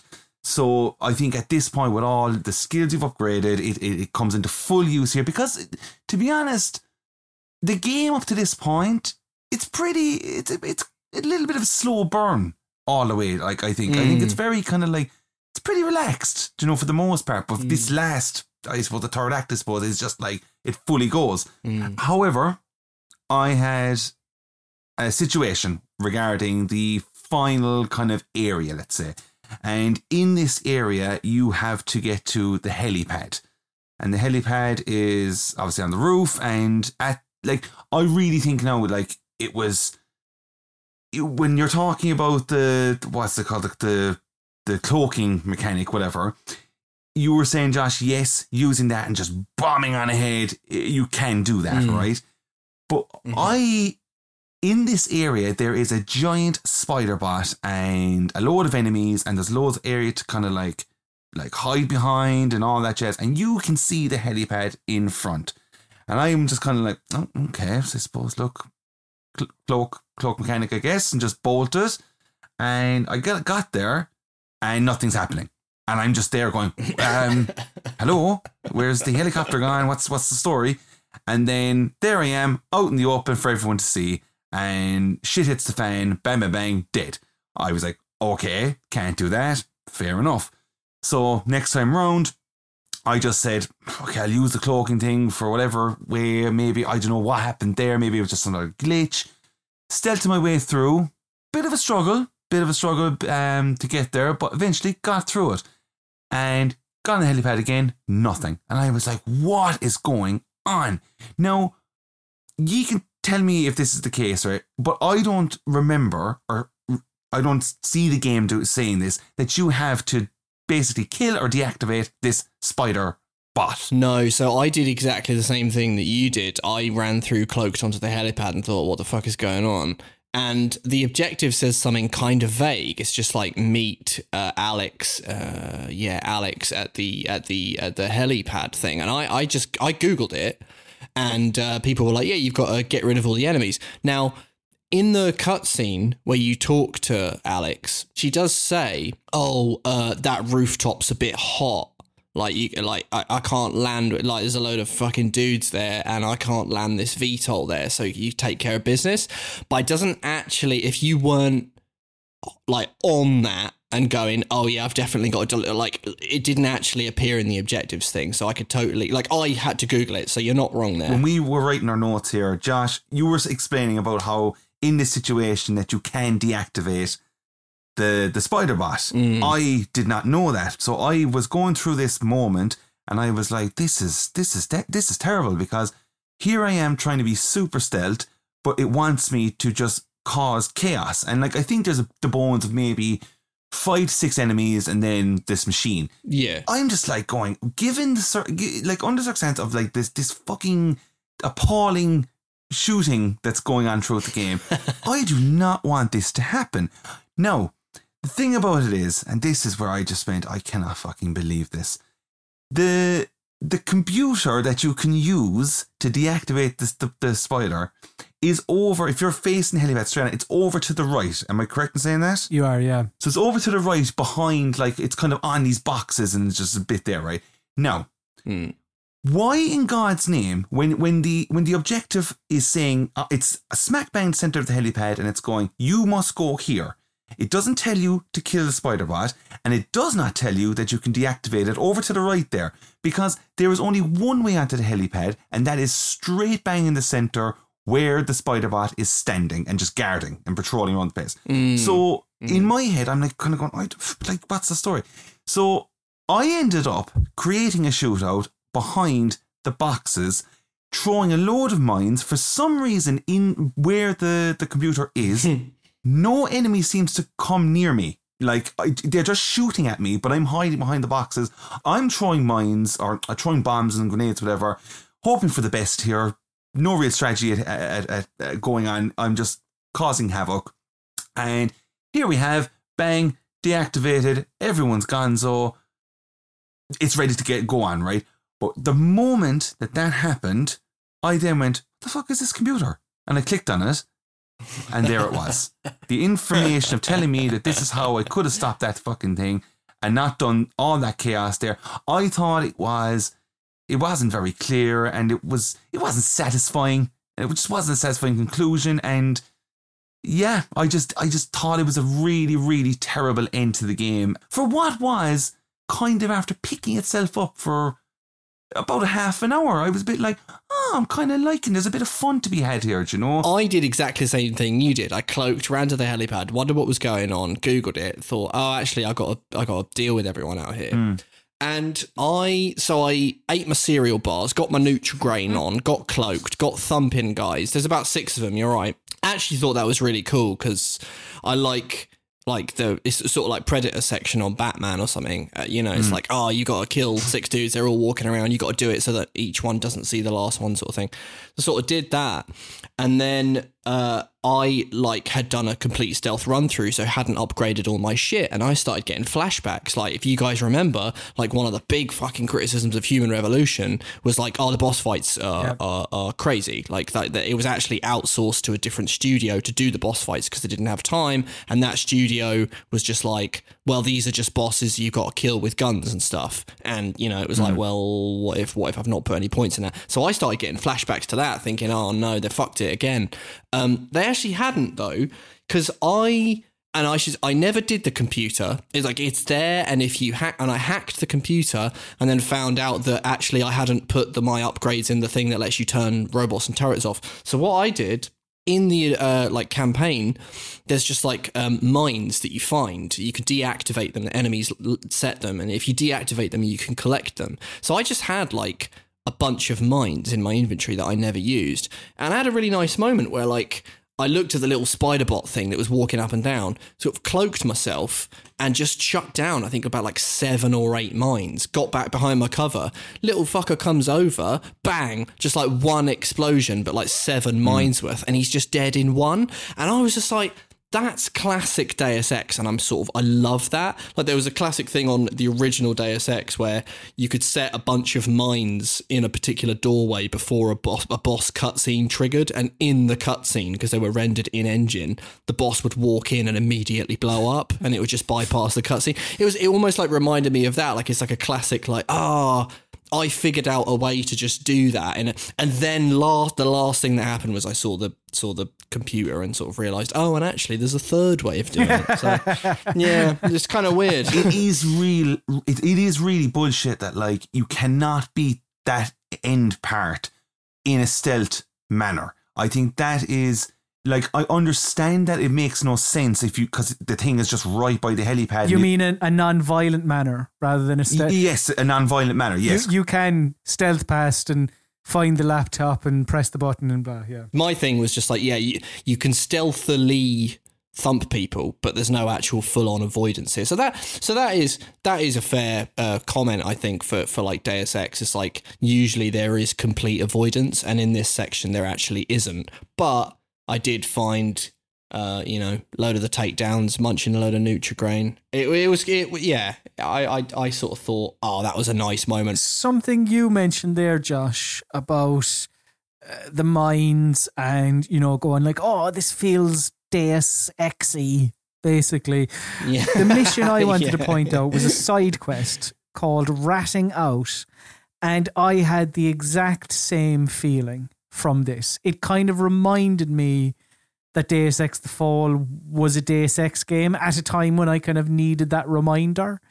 So what happens is you speak to a character called Camilla Cardosa, who is the doctor and manager of the Limb Clinic in Panama City, which is just kind of where you go for augmentations and uh, t- typically speaking in a, a Deus Ex game. And you exit the limb clinic and then you're forced into a conversation with a cop. It, it just, there's no way out of it. You have to have it. And after some small talk, the cop asks you about looking into who he thinks is like the kingpin of the illegal rising drug racket, who is Dr. Alvarez Arahu. I, I, can't, I can't remember exactly how it was pronounced, but something like that. I apologize if my pronunciation is incorrect. But this dodgy doctor is your first point of contact in Panama. And relatively speaking, he's been pretty good to you. So the Yeah. cop can ask you or will ask you to investigate the doctor and look for a list of customers. And if you break into a safe in the doctor's uh, surgery, you'll find this list. So you can then go back to the cop with that if you like. But I remembered I was playing a Deus Ex game at this point. So I went, hmm, what if? Because I, I hacked the doctor safe. I, I had what the cop wanted. And I was like, no, I'm going to talk to the doctor. So I spoke to the doctor, and then I was able to tell him, listen, the cops are actually investigating you. And he said, oh, Jesus, really? All right. Well, look, I'm going to head away then because I don't want that heat. Uh, here's a praxis point as a little reward, Ben. And I said, oh, brilliant. Cheers, doc. and like the, the game didn't tell me to chat to the doctor. It importantly allowed me to talk to the doctor. And I, I, I suppose it stood out as a, a glimpse of what this game could have been. It's it's that immersive sim Deus Ex-ness, really.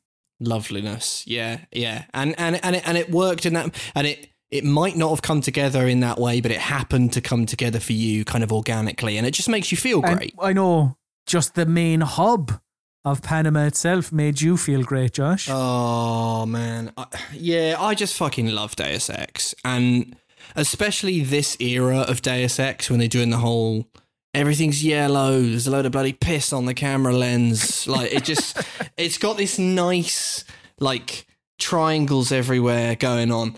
And I have to, I like I love the like hubs. Like they probably just do the best hubs. Uh, uh the the guys at Eidos Montreal fair play. J- just doing hubs like nobody's business. They also did um uh the one that Crystal Dynamics couldn't do because it was doing the Avengers. They did Shadow of the Tomb Raider, the last of the Lara Croft recent thingies. That also had amazing hubs. This game like Panama City, that it's brilliant because like the whole yellow vibe it's it really suits the hot like it feels really arid and like humid and dry. Like it's just sort of you get to that like there's a little beach boardwalk thing you look out at the ocean and it looks like the sun's all low in the sky.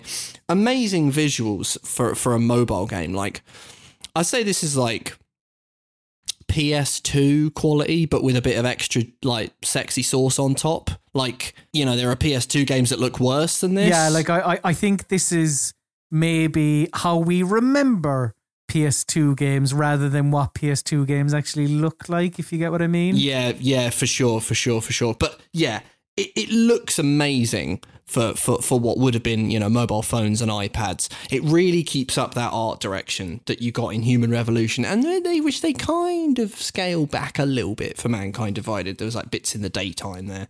It's a really nice little immersive sim chunk obviously much smaller than, than than than the hubs that you find in the main Deus Ex games, but with plenty of the sort of signatures, lots of vents to go in, lots of little pocket secs, pocket secretaries to to find and and read people's passwords and their little little private stories and stuff.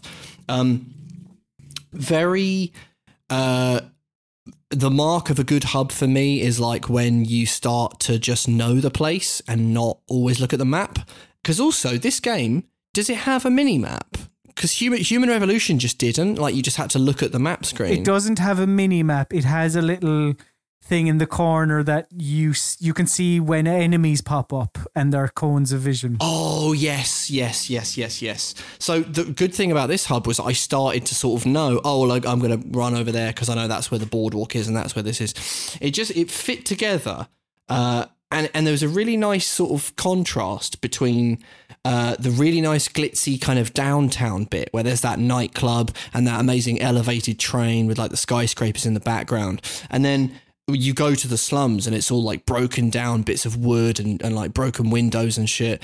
And the like speed with which you get from one place to the other just it works in terms of what the story's doing which we'll, we'll get to shortly but it just thematically ties in there and i just think to myself like ah i if they'd have done like deus ex the fall parts two and three I would absolutely be digging that if they if they did. Yeah, we're doing Canberra in the next game. You know, we're doing a little thing in Australia and then whatever else. Like, gimme, gimme more top stuff. So yeah, that is what we thought of the boom boom of Deus Ex: The Fall, as well as the areas and missions that stood out to us. So we're going to take a quick little break, and then we will be back to talk about the story, and then just anything else that we want to add at the end. So yeah, we'll be back right after this. All right, then let us chat about the narrative of Ben Saxon and Deus Ex The Fall. And I wanted to start us off by saying I quite like the story in this. And look, I, I'm, I'm a big fan of the Deus Ex style high level uh, conspiracy anyway, but The Fall is. And I, you know, I, I, of course it is this, but like it is so laser focused. And yeah, of course, again, yeah, of course it is because it's episode one of a multi episode arc that we don't get to see. But before we get into that, I did want to give them their flowers just for what is Deus Ex the Fall. Like, I can't talk about what I don't know and what I haven't played. Uh, like, having this megacorp filter its cheaper drug into the slums of Panama in order to get the poor to test run the the the megacorp's pharmaceuticals and then dumping the corpses of anyone that dies. Oh man, just Mm. hook that shit up to Colm Ahern's veins. I love that stuff. Not necessarily the practice of the corporation, I should say, but the intriguing tale that they weave with this premise. And like on top of that. You have Ben Saxon's old friend who he thought was dead, effectively coming back to life. And look, don't get me wrong, as I said during the recap earlier, like the moment does not land whatsoever. Because, you know, you're going like, I don't know who this guy is. He just b- briefly mentioned him uh, at the start, but like perhaps it would have been a thing over a three to five episode arc. I could see how it would be Yeah. something. Yeah. But there's just so. real clarity to the plot. Like dodgy drugs, bad capitalism, army man off the grid. As I say, I can just, I can totally get on board. And uh, look, how can you critique a story that's like, that's literally unfinished? That is literally unfinished. Like at the end, as we said, Ben Saxon and his new friend, Alex Vega, uh, they fly off from that helipad eventually. They fly off to Canberra in Australia to the headquarters of the company that produces this illegal drug. But you, as the player, you never see that. You don't know what happens. It is a cliffhanger without any resolution. And I, I think you even were going to mention this, Josh Yeah. what happened is explored to some degree in both Deus Ex Mankind Divided, the most recent game of the series that we've spoken about, as well as a novella called Deus Ex Hardline. But like none of that is in Deus Ex The Fall. In The Fall, the two people fly off to Australia, and then it, you know, all we get is to be continued, and that's it. and that's rough. That is rough. Uh, because I agree with you 100%. You, people would find out in 2016 that, like, Alex Vega is like a fairly big character in Mankind Divided, and and she and she looks physically very different to how she looked only two years before, but uh, she fills you in on like a lot of the stuff uh, in in like it's like a kind of apology thing for like hardcore uh, Deus Ex fans, I guess. But she mentions what happened uh, with Saxon and Sapphire and stuff, and like what she did after that. So they would get that resolution. But you're right, like at this time. Uh, yeah, and of course they'd never see the resolution; they just hear about it. But one of the stuff I, w- I would say is like, ultimately, I don't really care about what's actually going on in Deus Ex because what's actually going on in Deus Ex is fucking mental. It's like Assassin's Creed. It's like, well, it's not aliens and gods and that, but it is like literally the Illuminati. That stuff's not really the interesting thing.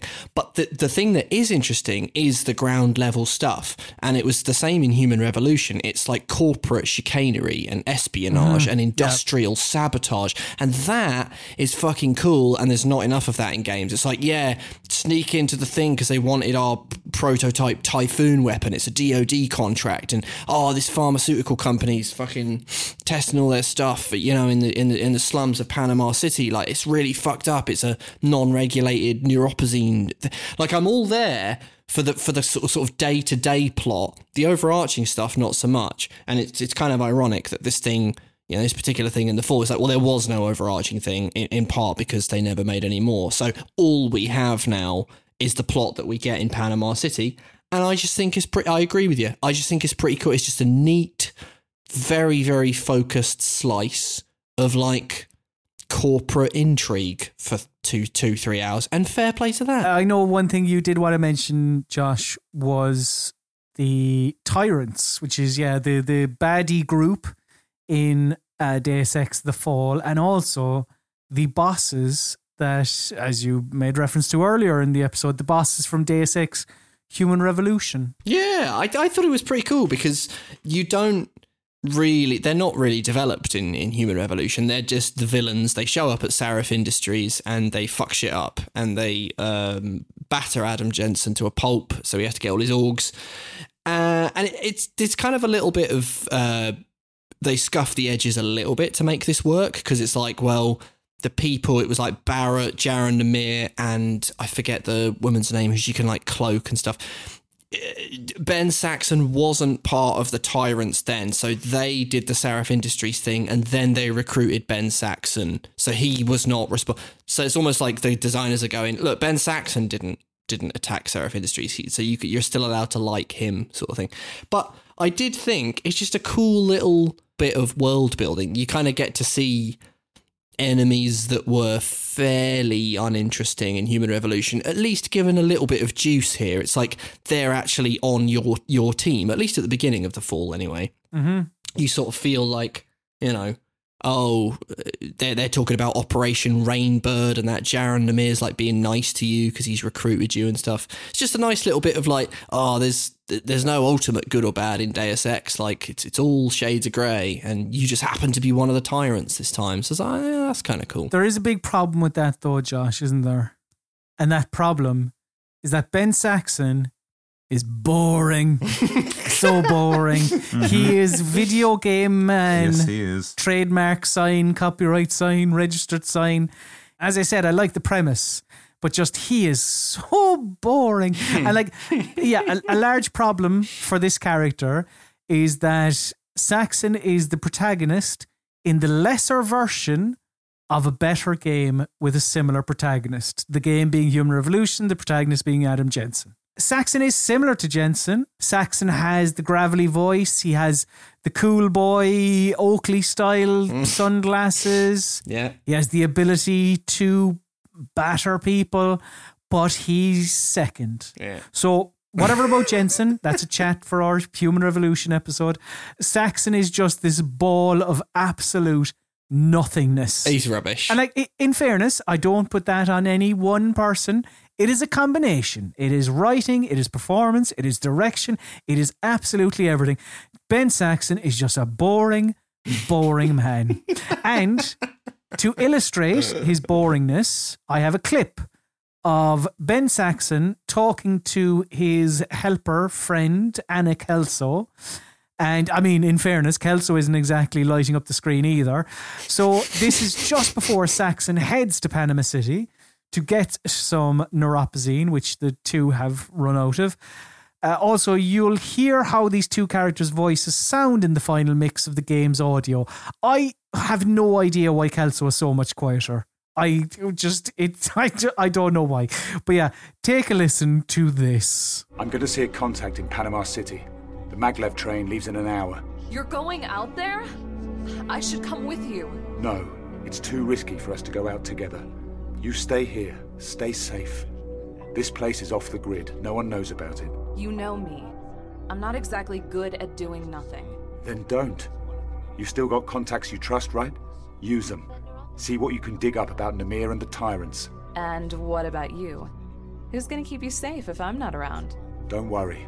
I'll keep a low profile, be discreet, and only use force when necessary. All right, Ben. Stay in contact on the info link. Tell me what you see out there, any clues you find. I'll do the same from this end.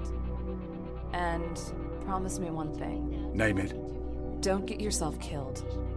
We've only got each other now. Like even that line just reminds me of Team America. Promise me you'll never die. That's great.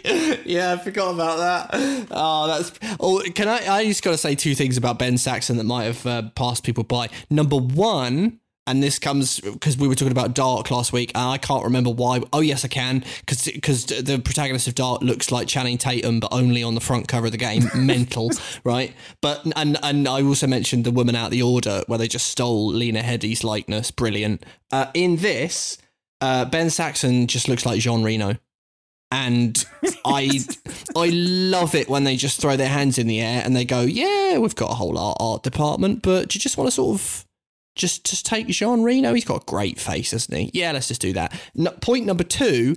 I don't know if you guys noticed, Ben Saxon, one of the most outrageous pairs of trousers I've ever seen in a video game, full stop, and highly, highly insane for someone who's trying to be a stealth operative. Bright golden foil trousers, skin tight. Outrageous! Did you guys notice this? I suppose it's in first. It's in first person, so you might not have. Whenever you go to cover, he's got trousers like, like I don't know what Daft Punk or something. They are luminous, reflective gold, and they look skin tight. And um, and that's probably the best thing you can say about Ben Saxon. I think. Oh, I couldn't agree more. Adam Carroll, do you have any thoughts or opinions on Ben Saxon or the story? This is why I was left last because no, I don't. I just didn't care. Just, it really just bored me. Talking about vocal performances, one thing I wanted to slip in under the door very quickly was, and this is it's kind of something that's story adjacent, really. I guess I'm doing what I did in our Commandos episode, but I really wanted to let the listener hear the VO you you hear during the tutorial. And thing is, like a lot of the fall, it is very inconsistent. Sometimes the tutorial VO is I don't know, it's read like normal. And sometimes it sounds like, you know, AI, it's all the rage. It's in every it's in every news story all the time. Like this sounds so robotic and it sounds like it, an AI generated this in 2023 and it's, you know, being shared in a clip on Twitter. Just take take a listen to this and how yeah, it just sounds like some AI generated thing. You can go into cover by getting near a cover object and using the right mouse button. While in cover, you can move left and right using the A and D keys. It doesn't always sound like that. No. Sometimes it is just, you know, you can move to cover by moving like whereas that is so robotic. yeah, and they do a thing. I do remember that in the other game, like Human Revolution, they've got the sort of Red Dead Redemption 2 sexy kind of, you know, when Right. Red Dead Redemption does those trailers where the woman takes you through the features of the game. She's like, in Red Dead Redemption 2, you can reload it. You know, she talks about all the, they sort of have that in Human Revolution. Like she talks like about going into stealth and it's quite sort of like seductive and stuff. In this, yeah, like an answer machine. Just really weird. So weird. So weird. But yeah, that is what we thought of the story of Deus Ex The Fall. And this is typically the part of the show where we just mop the final few things up, a little miscellaneous section for us to mention any final few points on the game. And Adam Carroll, I know you wanted to talk about the score of Deus Ex The Fall. Yeah, like it's nothing major to like report, but like I do think I am just a sucker for that kind of like pulsy kind of sci-fi synth wave stuff, and I, I I think it's it's nothing different from what the other Deus Ex games have because it's the same composer. It's Michael McCann's his name, and he's done like he's done apparently the Deus Ex games. He's done like Splinter Cell, Borderlands Three. Yeah, he did Double Agent and stuff. I think it just adds a great atmosphere to the thing. Like you know, it just it just really does. It, it's just one of those things that kind of like there's never really a track that I can say like oh that moment, but like it it mm. works very well. it really stands out. Like I do think it's, you know, not to be a broken record, but yeah, I, I think Human Revolution is the the music in that. It's obviously very similar, Yeah. but I do think it's also better. But but I I do have one clip. I guess this is the the main menu. This is the the main theme of the game, uh, for the people at home to take a listen to. So yeah, as Adam said, very pulsy, very atmospheric, very synthy. So yeah, take a listen to this.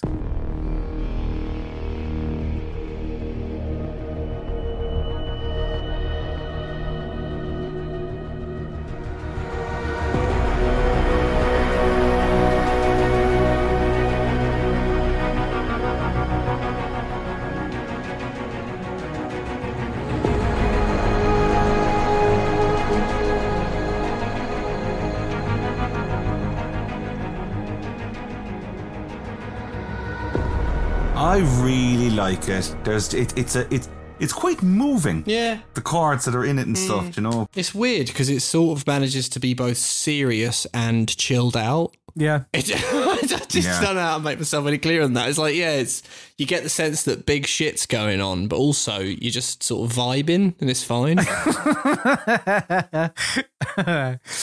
Josh, you wanted to talk about, I guess, the the fact that this isn't even the best mobile Deus Ex game, and I know we, I, I suppose we we have kind of spoken about this already. A little bit, yeah. It's, those Go games that that uh, Square Enix did, like Lara Croft Go, Hitman Go, and Deus Ex Go, are like cracking games. They're just they're just brilliant. Like especially the Lara Croft one.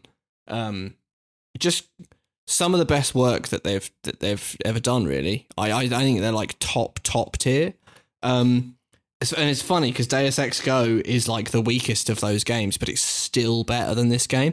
I don't th- like it. But that game is just sort of a bit like a kind of version of the hacking mini game, except you move around a little Adam Jensen, and everything's made out of like triangles. Uh, but it's really, it's just really funny. It's like whenever if you said to me before we did this podcast, "Oh, do you remember the Deus Ex mobile game?" I'd just be like, "Yeah, Deus Ex Go. It was great." D- like, don't even don't even talk about the Fall. on the topic of it being, you know, uh, on on mobile, and you thinking Deus Ex Go is the only Deus Ex game on mobile. Well, that's yeah. Part of that is down to the fact that this game is no longer av- available on mobile. You cannot buy it on the Google Play Store, as you said, or the iOS App Store, and that is shit. Because if it was possible to play it for this podcast on one of those platforms, I probably would have Mm. because it that is the kind of it's the original platform. It's you know it was clearly ported to PS, PC as we've said numerous times. Game preservation is very important. Yeah. And whilst you can still play Deus Ex: The Fall, we just did. We've just spoken about it for a few hours. It's a bit upsetting that you can't play it in its original form. And I, I guess that's the idea of a di- digital storefronts. Like if they want, somebody can take something away like that, and it's gone. And it's even worse. I mean, preservation is a problem in the industry anyway, but it does seem to be even worse on mobile. Yeah, I mean, there was that thing uh, a few months back about like the original Angry Birds as well as like now gone, right? Like it, I think it's Yeah. it's even worse on mobile than it is. It's it's a concern for every platform, but yeah, I think mobile's even more mercenary. They'll just pull it if it's not making the people aren't spending 99p on that Praxis. Mm-hmm. Indeed. The other thing that I just briefly wanted to mention, um, this game has shit font. It does. You're right. Yes, it does. like, and I know that sounds bonkers, but it's a it's sci-fi with a lot of sexy synth going on from Michael McCann. Can we get some like sexy sci-fi font? Is Arial bold not good enough for you, Josh? it's mad. Like, and it goes. What's weird is right. It goes with the AI lady. Like the way she Yeah. reads out the stuff is like how that font sounds in my head. It's just really weird, but it's like the font that you'd find on like a laminated emergency leaflet on an airplane. It's just really boring, really easy to read font that just looks. It looks cheap. It doesn't look right. It looks like someone whacked it out in like a Word document and they just went, yeah, put, put that up. Uh, so anyway, yeah, that's where I am. Uh, bad That's, font. that's very fair. So that is what we thought of Deus Ex The Fall. So we are going to take a quick little break. And then we will be back to give you our final verdict on the game, but not before a little game of Who Am I? Every episode of the Stealth Boom Boom podcast sees me test the gaming knowledge of my co host with a simple game I like to call Who Am I? I give five clues to the identity of a video game character, and you, Josh Wise, and you, Adam Carroll, must give me the correct answer. All you have to do is say stop and then give me said answer. Given the nature of this podcast, the video game character in question will be from a stealth slash stealthy video game. And I will not listen to any complaints from either participants if they have a problem with the character I have chosen. I will read the clues uh, once and once only during play, unless we reach the fifth clue and there is no winner. Then and only then will I repeat all five clues. So listen up and listen up good. Let us play Who Am I? Clue number one. My first appearance in a video game was in 2002. 20. 02. Stop. Josh Wise. Sam Fisher from Splinter Cell. Incorrect. Oh, man! Ooh, spicy. Clue number two. I may be the star, but I couldn't do this without my very old friends. Clue number three. It's not what I typically do, but every now and then I like to hop behind the wheel and have a race. A racing stealther. A racing stealthamadoo. Clue number four. Speaking of things I don't normally do, in 2012 I decided to get into a few bus stops with some other folk. It was a one time thing. Stop. Adam Carroll. Murray from Sly Cooper. Incorrect. Oh my god. Oh. Uh, stop. Josh Wise. Sly from Sly Cooper. And this week's winner is Josh Wise. I hate everything. That's terrible. Oh God.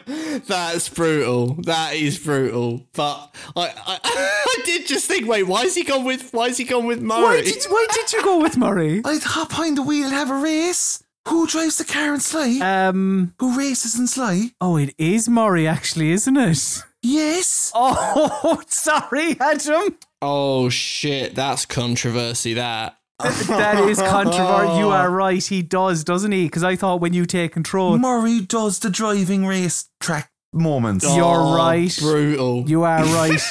That is, oh, I'll go through the clues first. I'll go through the clues. Clue number one my first appearance in video games in 2002 Sly Cooper and the Thievius Raccoonus, or Sly Raccoon outside North America. Clue number two I may be the star, uh, but I couldn't do this without my very old friends, of course, his boys Murray and Bentley, who he's known since uh, they grew up in an orphanage together. Clue number three it's not what I typically do, but every now and then I like to hop behind the wheel and have a race. Now, I'm referring to the mini games, one of which, and probably the most frequent, is the racing one where you're in a van.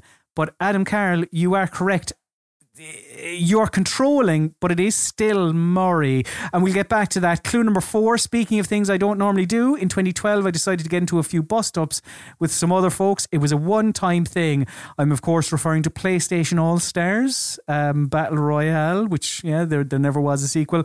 And clue number five would have been I should probably tell you what I actually do, shouldn't I? I'm not sure safe opener is necessarily an occupation, but I guess that basically sums up my thieving. Uh, Yes, it was Sly Cooper.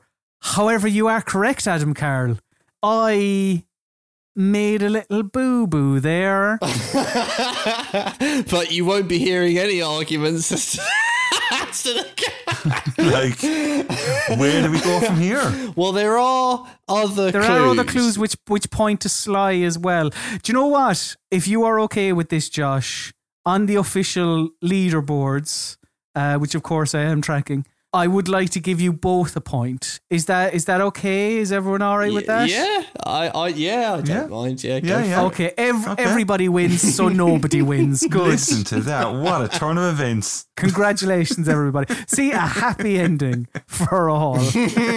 so that oh. is a very controversial edition of Who Am I wrapped up for this episode of Stealth Boom Boom. So we are going to take a quick little break and then we will be back with our verdict on Deus Ex The Fall. All right, then. Time to begin wrapping this puppy up and give you our verdict on Deus Ex The Fall, but not before I give you some quotes from critics who reviewed Deus Ex The Fall when it came out. And I have varying reviews. I have some PC reviews and I have some reviews of the iOS version. So, Craig Pearson reviewed the PC version for IGN giving it 3 out of 10 and Pearson said quote beneath the struggle with terrible controls and bugs there are vents to sneak through email to hack and people to confuse. It's something that could shine on the PC if any sort of care was taken but it's not been gently coaxed into the shape of a PC game. It's been stretched instead of expanded and pulled to the brink of tearing itself apart. Danielle Riendeau of Polygon reviewed the iOS version and gave that uh, 7.5 out of 10. Riendeau said, quote, Deus Ex The Fall's atmosphere and complexity compensate for any small missteps. The Fall made me feel like an augmented badass sifting through a dark, fascinating mess of a world and finding surprise that all was not what it first appeared to be. It's like sci-fi comfort food and a perfect excuse to spend a little more time in the shadows. Andy Kelly of PC Gamer gave the game 40 out of 100, reviewed it on PC, obviously. And Kelly said, quote, Don't be fooled by the black and gold screenshots and the familiar interface. This is not the Deus Ex you know and love. It's a bad cover version and truly one of the worst PC ports I've played in some time. And I've played Deadly Premonition. I definitely didn't ask for this. Mike Minotti of GamesBeat reviewed the iOS version and gave it 82 out of 100 and said, I'm shocked. The fall works. Bringing an experience as complicated as Deus Ex is to a touchscreen should have been a mess, but I was easily sneaking, hacking, and headshotting my way through the short campaign. I don't know if I'm ready to call myself a mobile gaming convert, but this is definitely one of the deeper experiences I've had on an iOS platform.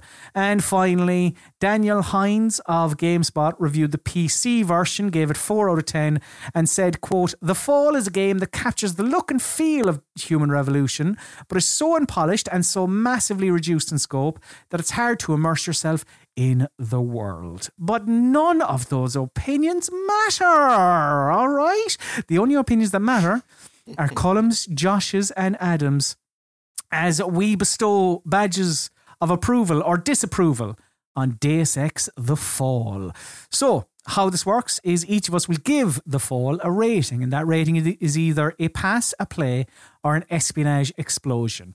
A pass, we don't think you should play this game. A play, we think you should play this game or an espionage ex- explosion, we really think you should play this game. One, two, three. All rationale for ratings is entirely up to whomever is bestowing the badge of approval slash disapproval. We change the order of badge bestowers on each episode, of course, and this week the order is as follows. It is Colm, Adam, and Josh. So let me start us off. I mean, look, it's probably no secret. You've heard me go on for the last few hours about how I didn't like a lot of this game. and perhaps that's because I played this on the PC. Because as I said, I did play it on iOS and I remember enjoying it, relatively speaking, at the time. And this is very much a game made for iOS that they they got it onto PC, but like yeah, in my estimation, more things needed to change if you wanted this PC port to work. And ultimately, it doesn't. Uh, which, yeah, which leads me to a pass. Okay. I'm going to say straight out it's a pass for me. I think I would prefer to play this on mobile. There you have it, Colm. I've said it. I would prefer to have played a game on mobile. um, it just like do you know, there's some parts of it that I would have probably gone, Jesus, this does look pretty mad for mobile, I guess. But um, overall, just I, I didn't really have a whole pile of fun with the game, and it wouldn't make me not play the other t- titles in the series. Uh, no way whatsoever. It, like I really would like to eventually get around to Human Revolution and Mankind Divided. I think it is. Um, but as it stands, the fall is uh, a pass for me, definitely. Yeah. And what say you, Josh Wise? Is it a clean sweep? No, no. I'm gonna say play. Um, oh. Yeah, I I agree with uh, what's been said here today, but for me, I do love a bit of Deus Ex. I think the plot is decent. I think if you like Deus Ex, you should, especially if you like the Adam Jensen stuff, you should definitely give this a whirl. Um, plot's decent. I would say that like the the mood and the vibe is decent. Panama City is a lovely little hub, but if you like your stealth and not so much your boom boom, this is like a better time. Like if you just say, well, I just won't use the guns then. I know that's like not a great solution because the whole thing with Deus Ex is you can do both. If you kind of say to yourself, all right, well, they fucked this particular one uh, when it comes to the shooting on PC, so I'm just going to do the stealth. It's perfectly fine, decent line of sight stealth with a, an interesting array of powers. Um, and I personally played on the Steam Deck, which is kind of cool because you actually do just have a touchscreen that you can use in the menus, and it made a lot of that stuff. Like I read that people had difficulty registering clicks on a mouse and stuff. I didn't really have that. I I know that not everyone can play it on a Steam Deck, and I'm not suggesting that's like a magic cure all. Just the experience I had um, wasn't as unbelievably terrible uh, as lots of people. So yeah, it's not great but there's enough here, especially if you like Deus Ex, to give it a whirl. And that is what we thought of Deus Ex the fall. So put Ben Saxon to the back of your minds. you may think about him on a different occasion, but not from now and for the next two weeks because we need to focus on what we're going to be talking about for the next episode of Stealth Boom Boom. Because on the next episode, we're going to be looking at a game that Greg Kasavin of GameSpot uh, about he said about this game. He said it quote offers a slick and rewardingly suspenseful gameplay experience that's sometimes reduced to frustrating bouts of trial and error. Tom Ham of GameSpy said, quote, even though the game is extremely linear with its scripted cinematics, scripted missions, and scripted outcomes, it still manages to deliver a suspense-filled gaming experience. And Aaron Boulding of IGN said, quote, this is the kind of game I imagined when I used to dream about the experiences next generation consoles were going to give us. And what next generation consoles are we talking about? Well, we're hopping in the time machine all the way back to late 2002 for the next episode of Stealth Boom Boom, as we're going to be tackling the first game in another series that will be popping up a lot in future episodes of this podcast. Yes, on the next episode of Stealth Boom Boom, we're going to be discussing, reviewing, dissecting Tom Clancy's Splinter Cell. You have the right to freedom of speech. You have the right to freedom of worship. You have the right to freedom from want. And you have the right to freedom from fear. I alone have the fifth freedom the right to do whatever it takes to ensure that your four freedoms are protected and preserved. I alone have full authority to spy, steal, destroy, and assassinate in order to protect America and her freedoms. I alone may go above the law to protect the law. I commit brutality to prevent brutality. I may kill to protect the lives of many. I seek not to derive pleasure by inflicting violence on others, but rather to dissuade enemies of our nation. I work alone. Captured or compromised, my country and president will and must disavow any knowledge of my existence and of the fifth freedom. This I understand. I am Sam Fisher. I am a splinter cell.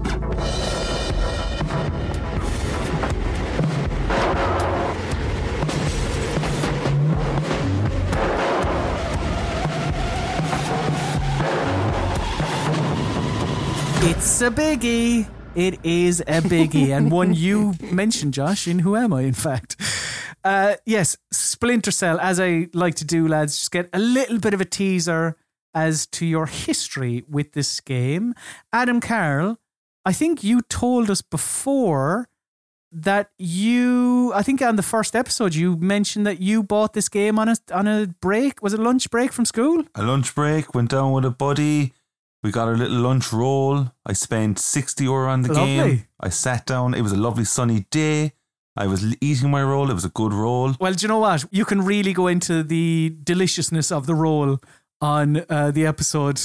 That's something to look forward to. That's enough of a teaser for the people at home. You know, leave them wanting more. Josh Wise, what is your history with Tom Clancy's Splinter Cell? I bloody love it. I think it's. I think the original Splinter Cell trilogy of Splinter Cell, Pandora Tomorrow, and Chaos Theory is one of the best trilogies that we have in in probably just in games. I think it's terrific stuff. Okay, okay. Well, we'll see if it holds holds up, Josh. It might be a pile of shit now. Yeah. yeah. uh, Splinter Cell, I played it, I rented it, I was rubbish, and also I was a Metal Gear Solid fan, so fuck you, Sam Fisher. More on that in two weeks' time on Stealth Boom Boom.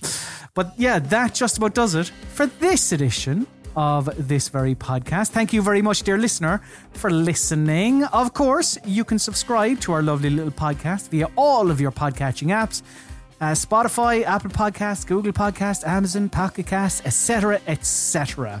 And it, it's this is an important bit as well, as well as as subscribing. If you could rate and review us on your podcast platform of choice, that would be neato. So if you could do that, please. And even though I said the word neato, five stars, please. That would be great. uh, you can also follow Stealth Boom Boom on social media. We are at Stealth Boom Boom.